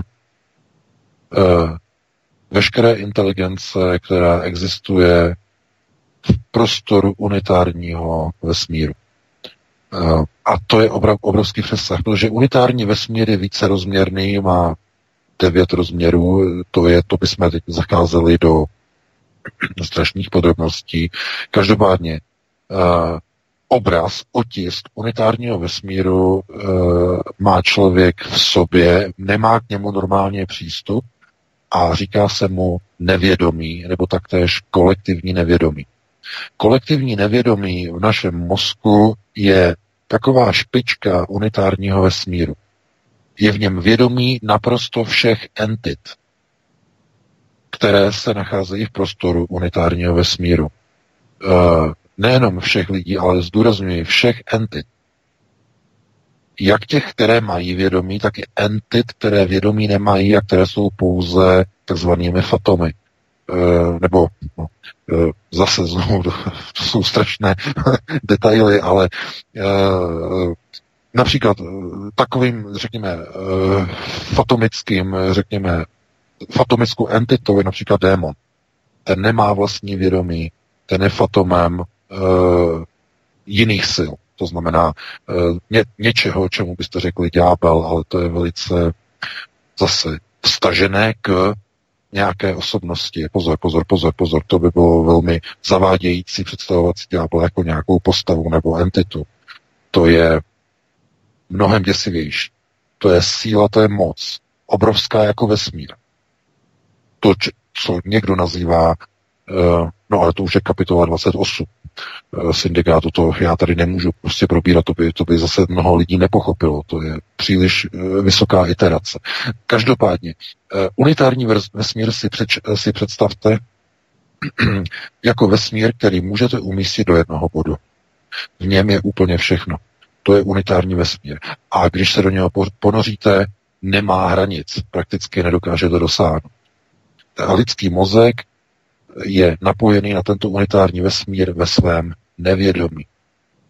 Proto lidé, kteří hm, mají třeba nějaké psychické problémy a mají porušené filtry v mozku e, a jsou umístěni třeba v ústavech pro duševně choré, e, tak jsou tam kvůli tomu, že tyto filtry jim umožňují vidět a mysl jim takzvaně poklesne do prostoru nevědomí. E, vidí věci, které by vidět neměli, vidí osoby, které by vidět neměli, pokud by byli zdraví, e, vidí, slyší hlasy, které by slyšet neměli a lékaři jim říkají lež, že jsou to halucinace mozku. Nejsou to halucinace. Ti lidé nemají halucinace. Ti lidé vidí jinou iteraci hlubšího prostoru, takzvaného nevědomí do které nesmí žádná vědomá bytost za svého života vstoupit, protože eh, by zešíla to, co by tam viděla. To znamená, to je ten unitární vesmír a proto uh, vědomí člověka jediné to, co je lidské. To je to jediné, protože tělo je zbytné. Stejně tak eh, to vědomí může být přeneseno do jiného nosiče do nosiče méně inteligentního tvora, do velmi malého mozku, eh, řekněme nějakého jiného ubohého stvoření, čímž dojde k eliminaci eh, některých schopností a funkcí a potom zase do jiného tvora, který má mozek o velikosti basketbalového míče a má mnohem větší schopnosti k rozvíjení svých vnitřních intelektuálních schopností, které se potom kopírují do vědomí. A tam v tom vědomí, řekněme v tomto kvantovém vesmíru, ta informace zůstává, takzvaně se rozrůstá. No, ale to by bylo na mnoho, dlouho, dlouho, mnoho diskuzí. To hru nemáme čas. Já doufám, že jsem po posluchači tady to aspoň trošku vysvětlil, tedy, co je to unitární vesmír. Uh, doufám tedy, že to alespoň trochu pobral. Takže pustíme dalšího volajícího dovolání. Dobrý večer, jste ve vysílání, můžete položit otázku, prosím. Dobrý večer, zdravím vás všechny. Já bych vám jenom chtěla říci, že vás strašně ráda všechny poslouchám, hlavně teda pana Vítka, ale pana DK taky, ale i pana Vítka stejní. A těším se na Joško z Moravy po vás a na pana DK mám jeden dotaz. Uh, jestli mě mohl říci a ví, co to je Strowman, neboli uh, slaměný muž. Jestli něco o tom ví. No, já děkuji za dotaz. Mějte se krásně, Marie, díky, mějte se hezky. Prosím. No, děkuji. Uh, no, pokud mluvíte přímo o uh, téhleté věci, tak já jsem o tom pouze uh, slyšel jenom z doslechu. A pokud se nemýlím, a pokud uh, tak se jedná o uh, jisté okultní praktiky. Já nevím tedy, jestli se paní posluchač ptá přímo na tady to, ale prosím vás, s tím já nechci mít nic společného. Jo? Uh, to jsou věci, které opravdu sem jako nepatří. A pokud je to myšleno tímhle tím způsobem, pokud je to to, co si myslím, že to je, jo, asi tady tím způsobem bych na to odpověděl, uh, protože já jsem říkal, že nechci rozebírat věci okolo okultismu, okolo věcí, které se spojují eh, s vyvoláváním eh, duší zemřelých, eh, kde v mnoha případech to nejsou duše zemřelých, ale to jsou démoni, kteří se vydávají za duše zemřelých, protože to, co vyvoláváte ve skutečnosti, nejsou ony duše, protože ty už se nacházejí v onom unitárním prostoru. To, co vy vyvoláváte, jsou de facto fatomické síly, většinou démoni kteří se za někoho vydávají. Proto já. A tady v Německu se použije, je, nevím, jestli to je přesně tohleto, ale slaměný muž, oblečený do klobouku, postavený do prostřed místnosti, okolo 12 svící, 13. je mimo postavená a zaříkávání pála je to, co zřejmě asi paní měla na mysli, já nevím, možná, že uh, tohle to slyšela v jiné souvislosti. Jo, ale já bych tady o to opravdu nechtěl jako mluvit, protože tohle je daleko za tím, s čím já bych jako chtěl mít něco společného. Jo, takže takhle by to asi ukončil tady to povídání. Pokud paní teda myslela něco jiného, tak může třeba ještě zavolat, může to upřesnit, ale uh, slavněného muže uprostřed místnosti v kruhu to opravdu já tady probírat nechci. Jo, tak děkuji. Dobrý večer, jste ve vysílání, můžete položit otázku. No, dobrý večer, já bych se jenom chtěl zeptat, eh, pan Vejka často mluví o mm, syndikátu, o nějaké knižce, tak se chci zeptat jenom, jestli mm, je možný někde najíst eh, online nebo si ji stáhnout, přečíst a no, jenom, jenom na tohle se chtěl zeptat. Díky. Děkuji za dotaz. No. Děkuji, děkuji za dotaz. Ano, samozřejmě. Eh, já jsem zase znovu překvapen. Já vkládám jako, že když poslouchá někdo naše pořady, že ví, jaký server zastupuji. Je to aeronet.cz a když si vlastně otevřete náš server, tak uh, u každého článku vpravo, v pravém sloupci jsou dva banery na ty dvě moje knihy a ta kniha nebo obě ty knihy si můžete objednat kliknutím na ty banery. Vás to převede na uh, onlineový obchod uh, knihy ABB.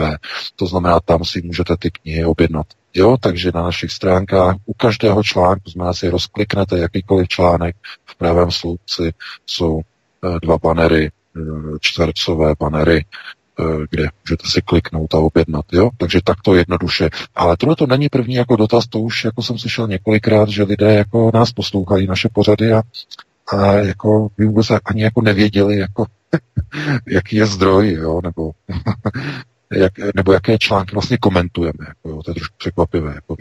Takže, takže takto, jo, bych to asi odpověděl. Dobrý večer, jste ve vysílání, můžete položit otázku. No.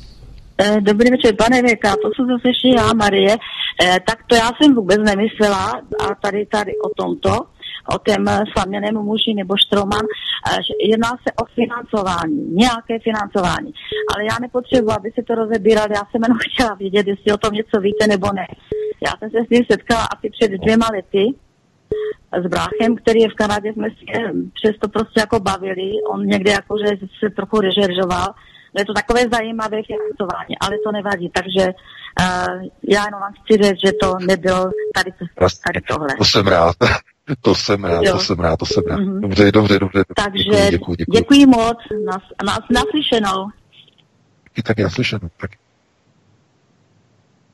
Tak eh, počkáme, jestli do té doby nabereme dalšího posluchače, kterého pokud nepoložili naše informace v předchozích dvou hodinách, tak může položit svůj dotaz na telefonní číslo, které je uvedené na stránce svobodného vysílače. Petře, máme nikoho? Dobrý večer, jste přímo ve vysílání, můžete položit otázku. Dobrý večer, slyšíme se?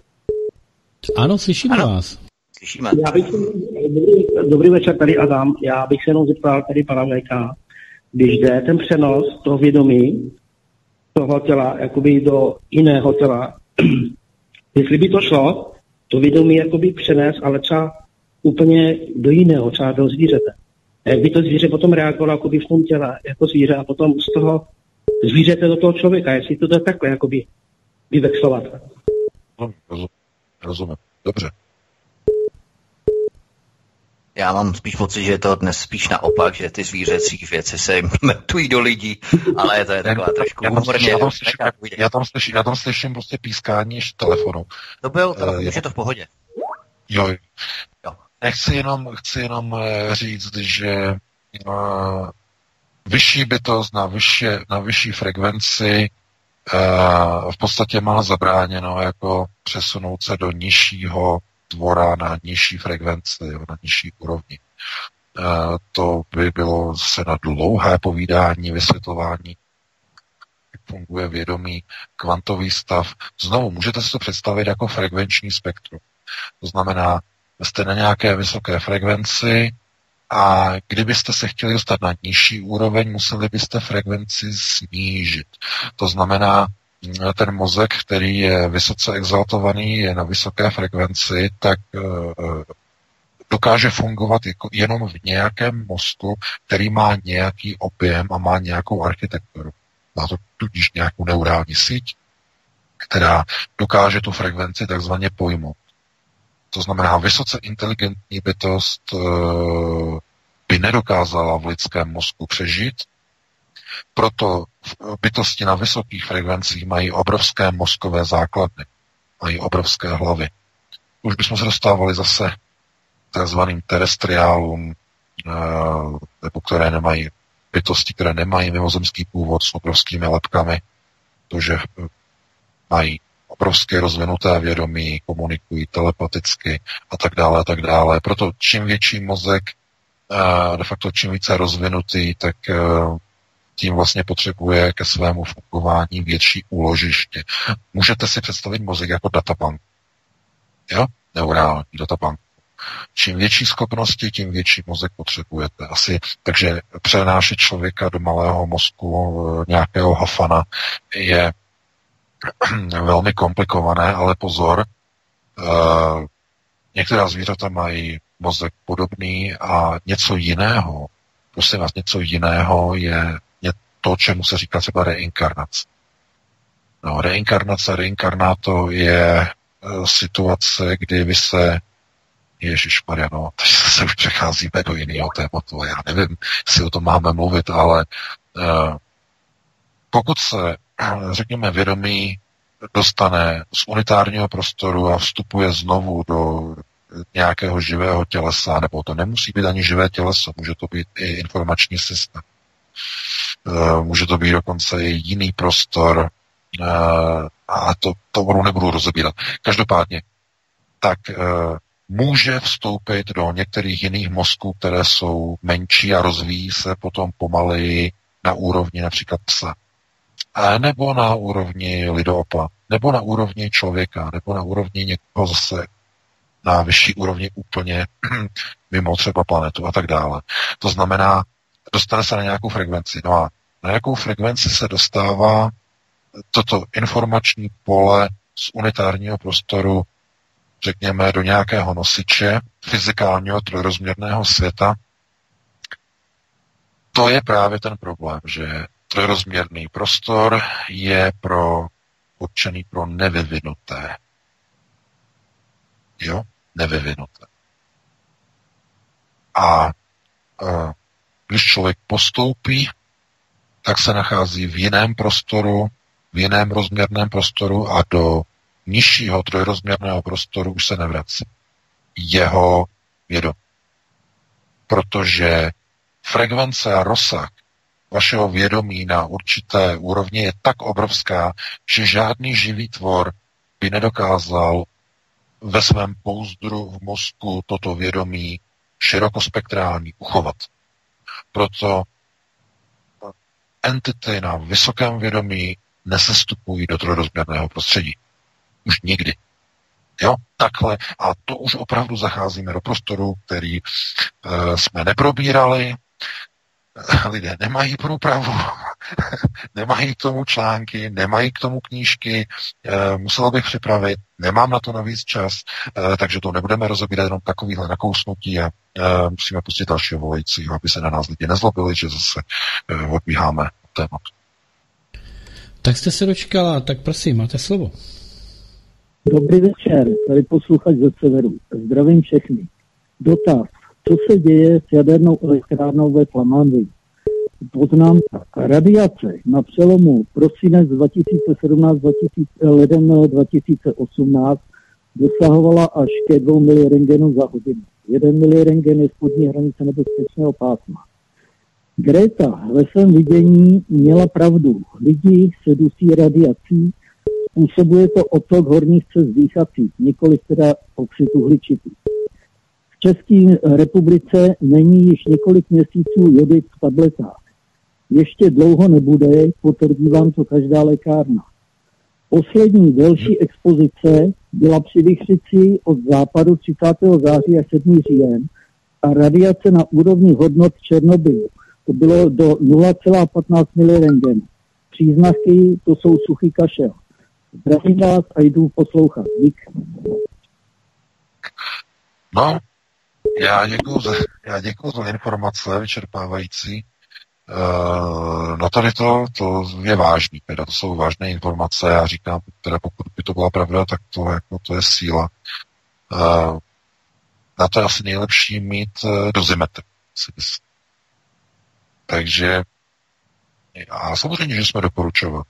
Jsme doporučovali v tom článku, uh, to bylo právě v, v příležitosti Flamanville, kdy tam došlo k té takzvané nehodě, a to bylo rok 2000 17, 16, už se nepamatuju, to už je taky další doba. A e, právě zrovna v té době, měli jsme o tom článek, se objevila nad Evropou vlna radiace e, jodidu 113, izotopu jodu 113, se objevila nad Evropou. A všichni křičeli, že to není z Flamanville, že to není, že to se tak nějak někde objevilo. Nakonec začali obvinovat Rusko, že je to možná z Ruska od někud. A všichni to zatutlali. No, uh, já se přiznám, jako, že jsem si pořídil dozimetr, ale je to venku a zatím nic jsme nenaměřili. Jako jo, nic znatelného. Když jsme šli do lesa, tak tam jo, tam jsme naměřili, ale to slabý, to je pozadí prostě radiační velmi slabý v podhoubí, protože houby nasávají samozřejmě radiaci. Takže tam, když si změříte houbu nějakou, tak vám to zapíská, hodí vám to nějaký ten mikrosievert.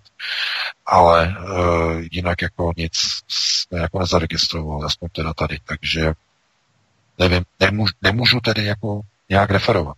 Protože tohle pokud by opravdu jako něco prostě vítr Eh, měl přivát eh, z Francie, z Flamanville, no to by myslím si byl asi poplach na střeše.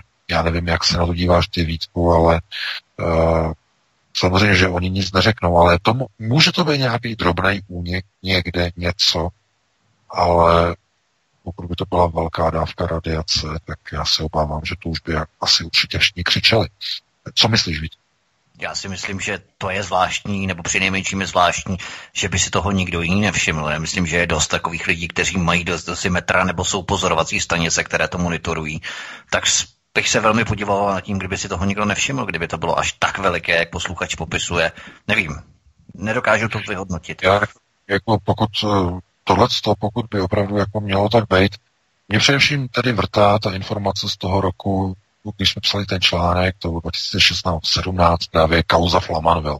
Tam jim prostě něco bouchlo, prý větrák na okruhu reaktoru, na sekundáru.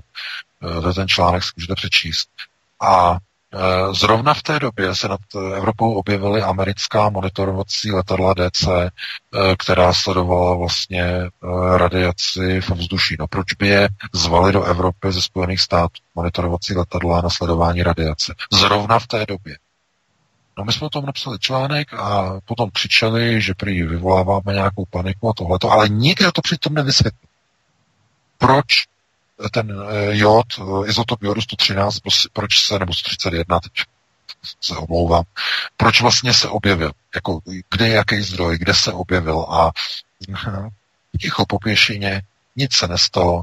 Já vás upozorňuji, eh, když teď před měsícem, myslím, nebo dva měsíce zpátky, když v Rusku nahoře zkoušeli mm, nedaleko no, severní, to, toho ledového oceánu, jak tam zkoušeli ten ruský eh, eh, systém pohonu eh, toho torpéda jaderného a jak jim to explodovalo.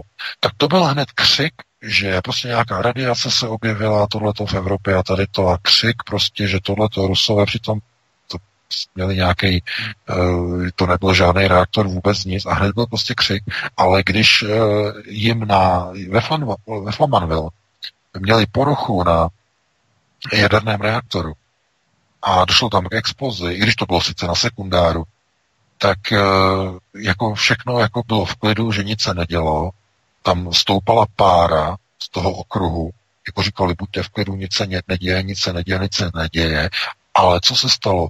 V zápětí přiletěla americká monitorovací letadla do Británie a monitorovala ovzduší nad Evropou na přítomnost radiačních látek a v té samé době se nad Evropou objevil oblak uh, izotopu jodu 131.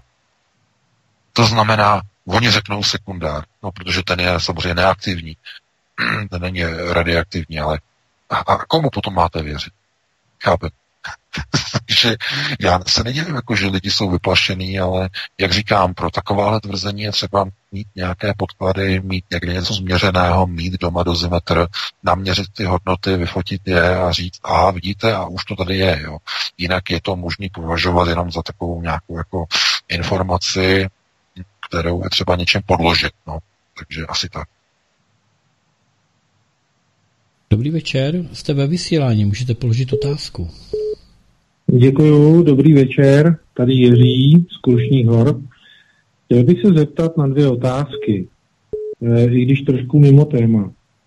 Eh, když eh, vám YouTube jako svobodnému vysílači vymazal všechny ty videa, všimnul jsem si, že už asi dva nebo tři měsíce předtím, tak YouTube hlásil, že od 22. července se mění nějaký podmínky a tak dále a tak dále. Jo a okamžitě mi vystanulo i to datum 22. července a souviselo mi to i s tou invazí Německa do Sovětského svazu v 41. roce, tak jestli eh, je to nějakým způsobem eh, důležitý datum, nebo jestli to nějak koresponduje, tady to datum. A potom bych jsem, prosím vás, měl otázku, pro vás všechny, jestli neuvažujete uh, o nějakém pořadu s panem VK, který by se věnoval více těm okultním věcem. Jo? Tenhle pořad je naprosto úplně perfektní, ale přesto cítím, že pan VK ví daleko víc a mohl by se věnovat této problematice víc. A myslím si, že by to daleko jako zna, zajímalo daleko víc lidí. Tak byť třeba nepravidelnou formou. Jo, nebo formou speciálních jako vydání těchto pořadů. Děkuju. Děkujeme.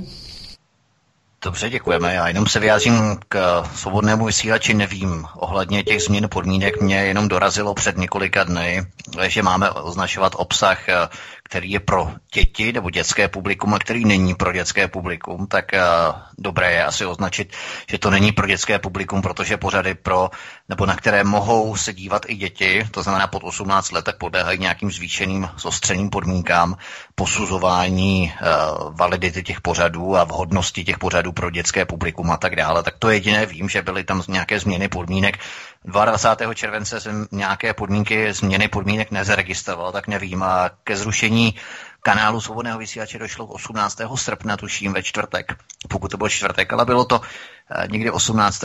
nebo těsně předtím, než jsme začali vysílat eh, ten týden Davida Ráta, doktora Davida Ráta, ten čtyřdílný pořad ohledně jeho kausy, tak to byl, si pamatuju, že to bylo čtyři dny před tím pondělkem ve čtvrtek a nevím, jestli 18.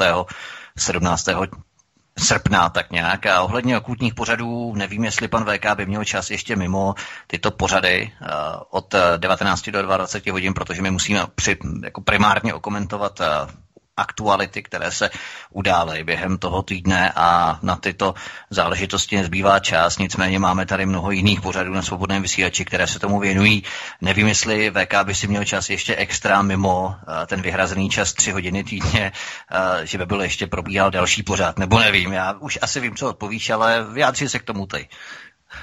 Já se opravdu omlouvám, ale já sotva, já chodím dokonce i pozdě na tady ta naše vysílání, že nestíhám, takže rozhodně nějaké, nějaký další pořád nepřipadá v úvahu.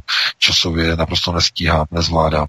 Uh, Tohle to je jediný čas, kdy já vlastně mám přes celý týden, jinak vůbec absolutně ani náhodou. Uh, a co se týče vlastně tady těch věcí, víte, já bych rád tady na, tě, na tady těch pořadech hovořil o věcech, které už jsou předpřipravené, kdy lidé mají e, prerekvizitní informace v příjmu a už je mají nastudované. To znamená, e, jako na škole máte prerekvizitní předměty, jdete, já nevím, jste posluchač nějakého ročníku vysoké školy, tak máte nějakou prerekvizitu, e, kterou musíte znát, abyste mohli jít na, na řekněme, na přednášku jinou, která navazuje, jo? která je návazná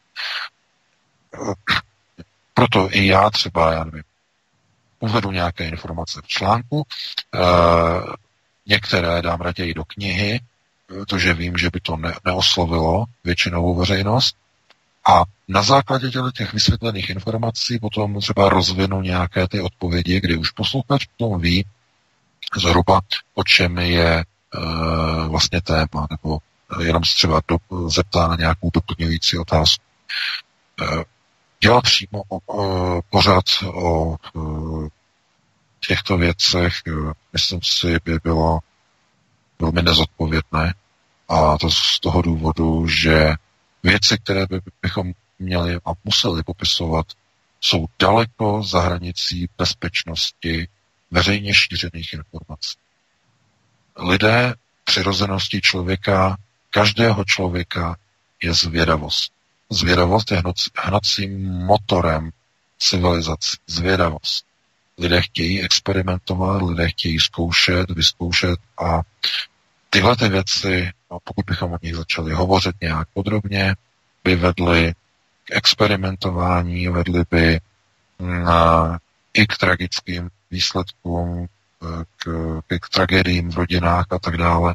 Opravdu, já jsem říkal, i ve vztahu vlastně k tomu slaměnému muži. Eh, jak říkám, jsem rád, že paní řekla, že to nemá s ním společného, ale to je, pozor, to je kult slaměný tady v Německu. Kult, slaměný muž, oblečený do mužských šatů eh, v místnosti, stojí, má klobouk a okolo vlastně těch 12 svící, ta jedna svíce je před, směrem ke dveřím, ke vchodu, za dveřmi stojí většinou žena, která má, která porodila jedno dítě. Eh, silnější praktika je, když potratila dítě, eh, obrátí se vlastně ke dveřím, dá čelo na dveře a začne odříkávat z kadavy texty. Kadava je torická kniha, výkladová kniha o Tóře, Kadava. A jsou tam návody, jak komunikovat e, skrze lidi, kteří mají Amšala Haredim, to znamená mají v sobě krvi tedy architektů, tak jak komunikovat e, s některými entitami, které jsem právě popisoval v rámci toho unitárního pole nebo unitárního vesmíru. To jsou praktiky tak daleko za bezpečností pro, ve, pro veřejnost, že to nemůžu publikovat, to nelze publikovat. Eh, jsou to informace, které jsou jenom jakoby hrozbou o tom, kam se nesmí nikdy člověk podívat. To znamená, je to ta hrozba toho, že zůstat eh, v tom prostoru, v jakém člověk je, chránit vnitřní kruh, protože je na něj útočeno ze všech stran, nejenom ze strany státu, nejenom ze strany řekněme, sionistických procesů řízení, ale i ze strany sil, které, nebo ze strany sil, které nevidíme, které Vatikán označuje takovým tím uh, eufemistickým uh, názvem jako démoni, ale to je eufemismus. To jsou síly, to nejsou entity, tyhle ty fatomické síly jsou součástí unitárního pole, uh, které se dostávají vlivem různých, řekněme, silných vědomí do našeho prostoru, kde potom posednou lidi, ovládnou lidi, dostanou lidi do psychiatrických ústavů. E, vidíte, že i syn premiéra České republiky, jeho syn, má problémy. To byla ta kauza ve Švýcarsku. I on má určité vidění a halucinace. E, v uvozovkách halucinace samozřejmě. On vidí některé věci samozřejmě. Takže tohleto nemůžeme navozovat lidem, tyhle ty věci, tyhle ty, tyhle ty záležitosti. Proto já vždycky strašně nerad slyším, jak někdo prostě chce pronikat do okultních praktik. Uh, okultní uh, věci vyučuje kabala a já kdybych byl hodně cynický a drsný, tak řeknu, běžte studovat kabalu. To znamená židům kabalu, kabalistické prostě teze a to bych doporučil jenom svému největšímu nepříteli, samozřejmě. Jenom je nikomu jiné. Takže takhle bych to asi uzavřel, to znamená okultistické pořady v žádném případě, nezlobte se. Můžeme třeba v tom vánočním pořadu, v tom svítkem se dohodneme, eh, třeba rozvinout eh, Některé detaily si myslím, já nevím, třeba o tom unitárním poli ve vztahu k, k neurálním sítím, to znamená, o co se usiluje, to znamená, jakým způsobem by vědomí se mohlo přenést například do nebiologického nosiče, e, proč je například nevědomí e, tak důležité, proč vlastně děti do sedmi let e, jsou na nižších frekvencích, na téta frekvencích, z jakého důvodu.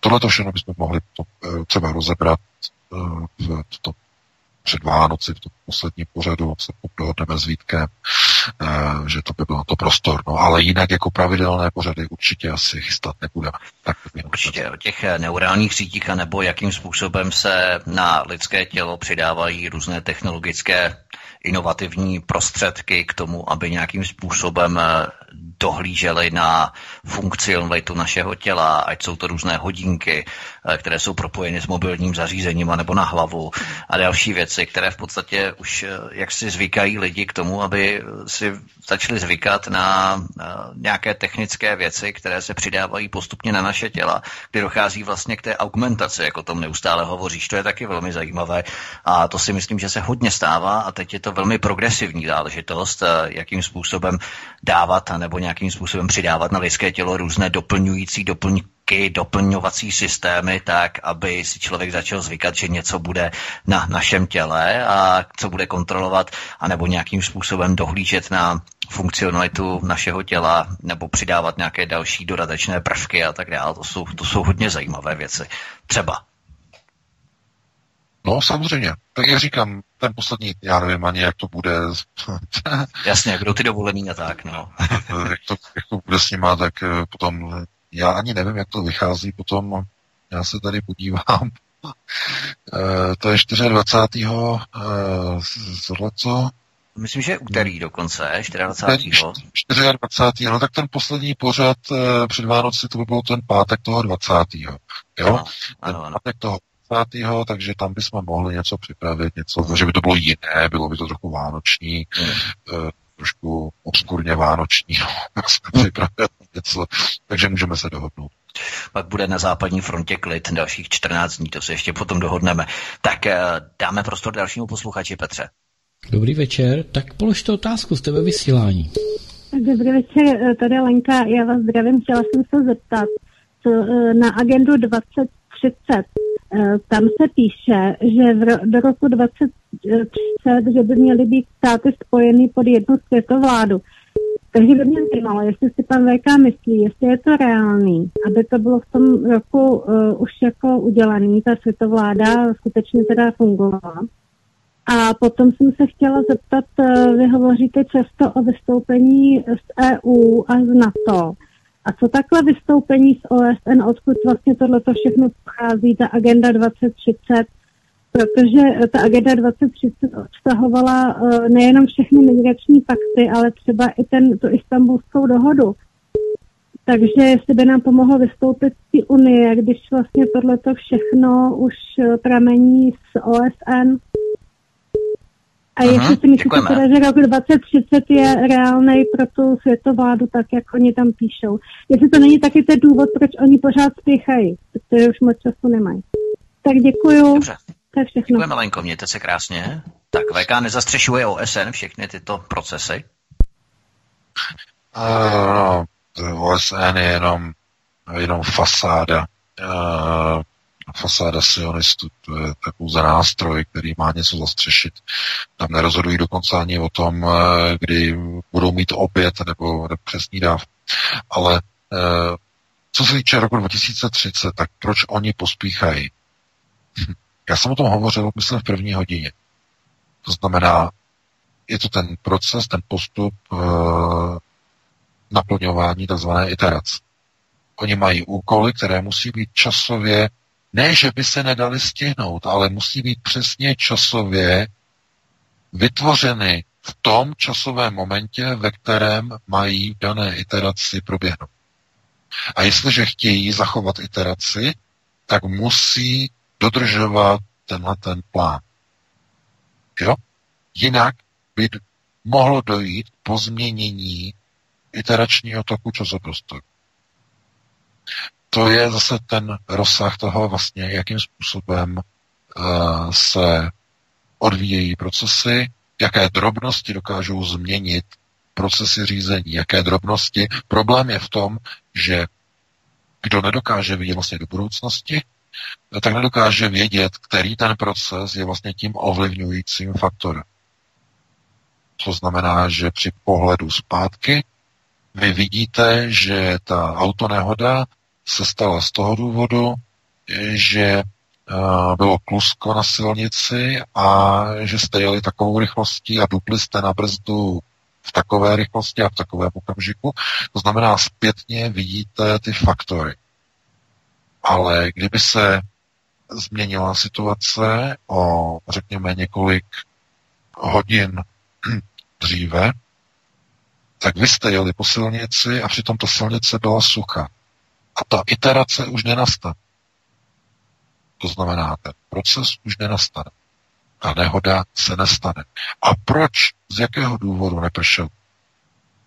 No, možná proto, že o tři týdny dříve uh, se na někde na nějakém území nebo na nějakém prostoru v Jižním Pacifiku nerozlila olejová skvrna od tankeru, nebo z tankeru nevytekla, která ovlivnila srážkovou činnost takovým nepatrným způsobem, že ten mrak který o 14 dní později přišel nad Evropu, že vypršel o dva kilometry vedle. To znamená, vy když jste jeli, tak už tam zrovna byla ta silnice suchá. To jsou ty iterační změny, které jsou způsobené něčím a nevíte čím. No, a tohle je něco podobného. To znamená, oni spěchají kvůli tomu, že potřebují přesně vyplnit ty kroky, aby nastal kýžený výsledek. E, opravdu si myslíte, že by někdo prostě uvažoval o naplnění takzvaného kyotského protokolu snižování emisí e, přesně nějakým termínům snižování emisí CO2, motory a tak dále, když oni by to mohli rozvrhnout do nějakého časového období mnohem delšího, to by nemuselo být přesně tak, jak je to dané, prostě ten úplně knop, jako kdyby hořelo. Ne, ne, ne, oni potřebují přesně splnit nějaké termíny. To je jako něco podobného, když uh, máte natočit nějaký film a teď vám někdo řekne, vy musíte tady to natočit takovým způsobem, že přesně tady v ten čas, ve 14.26 musíte skončit natáčení a musíte mít natočený tohle a tohle.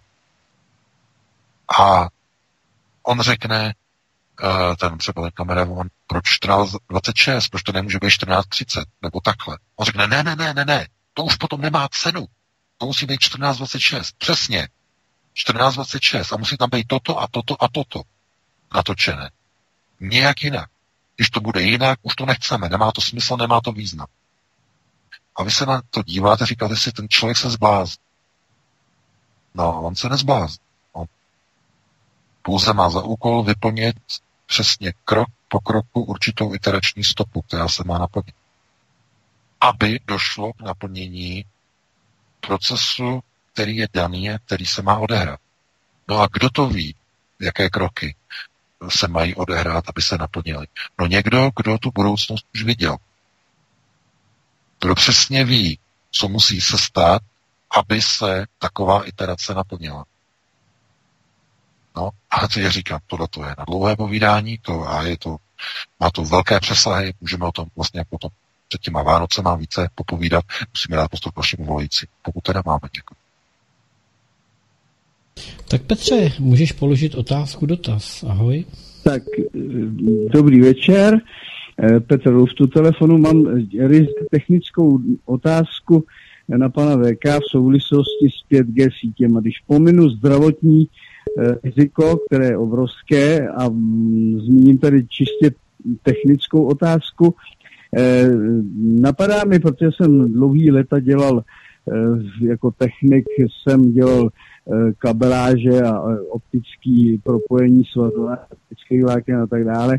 Jestliže eh, tadyhle ty 5G by byly v tom smyslu, že každý koncový počítač na stole by byl vlastně přijímač, vysílač, tak by se mohly eliminovat veškerý propojení kabelážový, UTP, STP mezi rakem a zásuvkou koncového uživatele v budovách a dál propojení optiky mezi mm, budovami a na, na desítky kilometrů e, vzdálenosti, jestli by tohleto propojení, to, tahleto, tahleta technika, ten, ten, toto železo, ten hardware by mohl být eliminovaný a nemusel by se už dál jako používat. Takže jako technik určitě pan VK o tom má znalosti a e, jestli by mi potvrdil, že jak si tuto vyloučení těch propojů metalických, což by přinášelo eh, velký úspory, by byl možný. To je všechno, co jsem se chtěl zeptat a budu poslouchat. Mějte se hezky. Děkujeme. No, ten dotaz je správně položený a to je přesně ten účel, mimochodem těch 5G sítí, nahrazení veškerých metalických sítí. To je ten hlavní účel. Jo.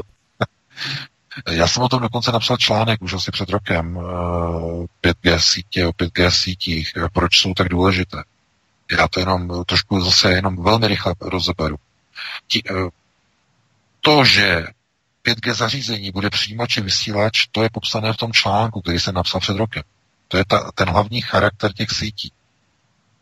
Jelikož každé zařízení bude přijímač vysílač, tak bude možné zasíťovat v podstatě celý prostor celá města, celé státy a bude vytvořena úplně nová internetová síť, která ale pojede vzduchem. Bude sdílená de facto všema zařízeníma, které budou mezi sebou propojené a budou komunikovat i na úrovni přijímače, i na úrovni vysílače. To znamená dovnitř i ven. A bude možné přenést informace e, mezi jednotlivými zařízeními e, z jednoho baráku do druhého baráku přes celé město bez jakékoliv účasti jakéhokoliv dalšího síťového zařízení. To znamená, každé zařízení, eh, které bude mít vlastně bázi eh, nebo bude založené na 5G sítích, tak bude mít přidělenou IPv6 adresu. To znamená, bude mít unikátní IP adresu na celém světě, nebudou už tam žádná, žádné vnitřní subsítě a, a různé daty a tak dále. A e, budete mo- bude moci člověk X s člověkem Y komunikovat napřímo přes další 5G zařízení, které se nacházejí na cestě mezi jejich dvěma baráky. To znamená, nebudete de facto potřebovat dokonce už ani připojení k internetu. Budete komunikovat přes existující 5G zařízení. Pakety, e, datové pakety budou putovat od vás venku na lampu veřejného osvětlení, kde bude kamera, bude tam 5G modul, z té lampy o dalších 200 metrů dál do vedlejší budovy, kde je lednička s 5G modulem, tato předá e, jinému zařízení na e, horním patře, které to předá druhým oknem ven, zase na další zařízení a takhle postupně v podstatě bude Eh, vznikne v podstatě jaký, jakýsi internet, který bude zasíťovaný v podstatě jako buňková soustava, de facto jakoby neurální síť. E, ta data vlastně budou cestovat jako na dnešním internetu, ale na dnešním internetu máte spoustu zařízení na metalické bázi, na drátech, různé routery, různé e, vnitřní sítě, ale tohle to všechno bude bezdrátové. To znamená, že je to jasný, že cílem je zjednodušení výstavby sítí. Sítí, které budou čistě bezdrátové, které sníží náklady a umožní zasíťovat věci, které s běžnými drátovými sítěmi jsou naprosto nemyslitelné. Takže takhle. Takže pokud máme ještě někoho, máme dvě minuty do 22. hodiny, tak jestli ještě máme někoho na telefonu. Tak pojďme rychlý dotaz, jste ve vysílání, dobrý večer. Dobrý večer, tady František z Liberce zase po týdnu. Volám, zdravím všechny národovce a všechny ve studiu. Uh, jenom děkuji panu VK, že jste řekl o té 5G, jsem tam dal dotaz že minule. Tak to je hezký, že se mi to ještě trošku víc rozsvítilo. Uh, to bude pěkná mikrovlnka jinak. Jinak jsem chtěl dotaz uh, spíš eh, co se týče Ukrajiny, těch pozemků, jestli se tam něco změnilo. Spíš na tohle jsem se chtěl zeptat. Děkuji, děkuji poslouchat dneska. No, dotaz. No tak na Ukrajině my jsme nestihli vlastně tady to téma dneska vůbec probrat. Na Ukrajině byl schválený zákon, který de facto povoluje privatizaci veškeré a rozprodeje veškeré ukrajinské půdy zahraničním investorům v první řadě Eh, je tam velká souvislost samozřejmě s tím, že tímhletím Ukrajina přichází o veškerou uh, svoji půdu, o svoji samostatnost, protože jakmile ztratí Ukrajina půdu, tak ztratí úplně všechno. Půda bude vyrobena, nebo nevyrobená, ale uh, tam není plánováno, že bude něco pěstováno, aby se z toho vyrábělo potom něco, nějaké jídlo, nějaké potraviny. Eh, vzhledem k tomu, že eh, tam mají velké investice arabské firmy, tak to jasně ukazuje, že cílem zdaleka není ta půda k pěstování potravin, ale k něčemu úplně jiné, k výstavbě nových měst pro budoucí uprchlíky, budoucí, řekněme, přestěhovalce z arabských zemí, protože Ukrajinské zákony jsou nastavené tak, že vlastně umožňují vyjmout zemědělskou půdu a udělat z ní stavební parcely v takzvaných kombo pozemcích. To znamená, když uh, deklarujete nějakou půdu s tím, že budete na ní hospodařit a potřebujete tam bydlet, tak máte nárok na převedení části půdy, je to myslím nějaký až od 30 do 45% půdy je možné převést jakoby na stavební parcelu. De facto tohle to bude využité. Okamžitě to bude využité, budou vyrůstat města na plochách Ukrajiny, cizí města s cizím etnikem, s cizím obyvatelstvem. Je to na dlouhé povídání, na dlouhou diskuzi, bohužel jsme to dneska nestihli. Můžeme se k tomu vrátit na příští týden určitě. Eh, já bych tady to téma tady uzavřel a celé dnešní povídání. Já bych se s tebou rozloučil, Vítku, i s tebou, Petře, eh, se všemi našimi posluchači, se všemi čtenáři. Eh, doufám, že se vám dnešní povídání pokud možno líbilo, i když bylo v mnoha ohledech hodně skeptické. Pokusíme se být trochu optimističtější, jak já slibuji. Zase příští týden od 19 hodin nebo po 19. hodině opět se uslyšíme a probereme nová aktuální témata. Do té doby se těším naslyšenou. Já taky tě zdravím VK, děkuji moc za pořád, tobě Petře za vysílání. Myslím, že naše dnešní povídání bylo realistické, nikoli pesimistické, protože mnozí lidé tyto dva termíny často velmi rádi možná i omylem zaměňují. Takže já děkuji všem i vám za přízeň, že sdílíte tyto pořady z YouTubeového kanálu i na sociálních sítě, že posíláte i e-maily vašim kamarádům, přátelům, známým, protože my nemáme drahé sponzory, kteří by nám dělali donace nebo reklamy na sociálních sítích nebo na internetu a tak dále, takže spoleháme čistě a pouze a jenom na vás, takže jsme rádi, že nás podporujete. No a příští pátek jsme tu po 19. hodině znovu a opět. Takže zdravý vítek ze svobodného vysílače spolu s Petrem i s panem VK. Těšíme se příště opět na slyšenou. Hezký večer. Takže hezký večer všem ze studia Midgard, děkuji obou pánům, děkuji vám, co jste volali, děkuji těm, co jste poslouchali a přeji, abyste se i nadále velice dobře vzdělávali při svobodném vysílači. To je vše, loučí se Petr Václav. Prosíme, pomožte nám s propagací kanálu Studia Tapin Rádio Svobodného vysílače CS. Pokud se vám tento nebo jiné pořady na tomto kanále líbí, klikněte na vaší obrazovce na tlačítko s nápisem Sdílet a vyberte sociální síť, na kterou pořád sdílíte. Jde o pouhých pár desítek sekund vašeho času. Děkujeme.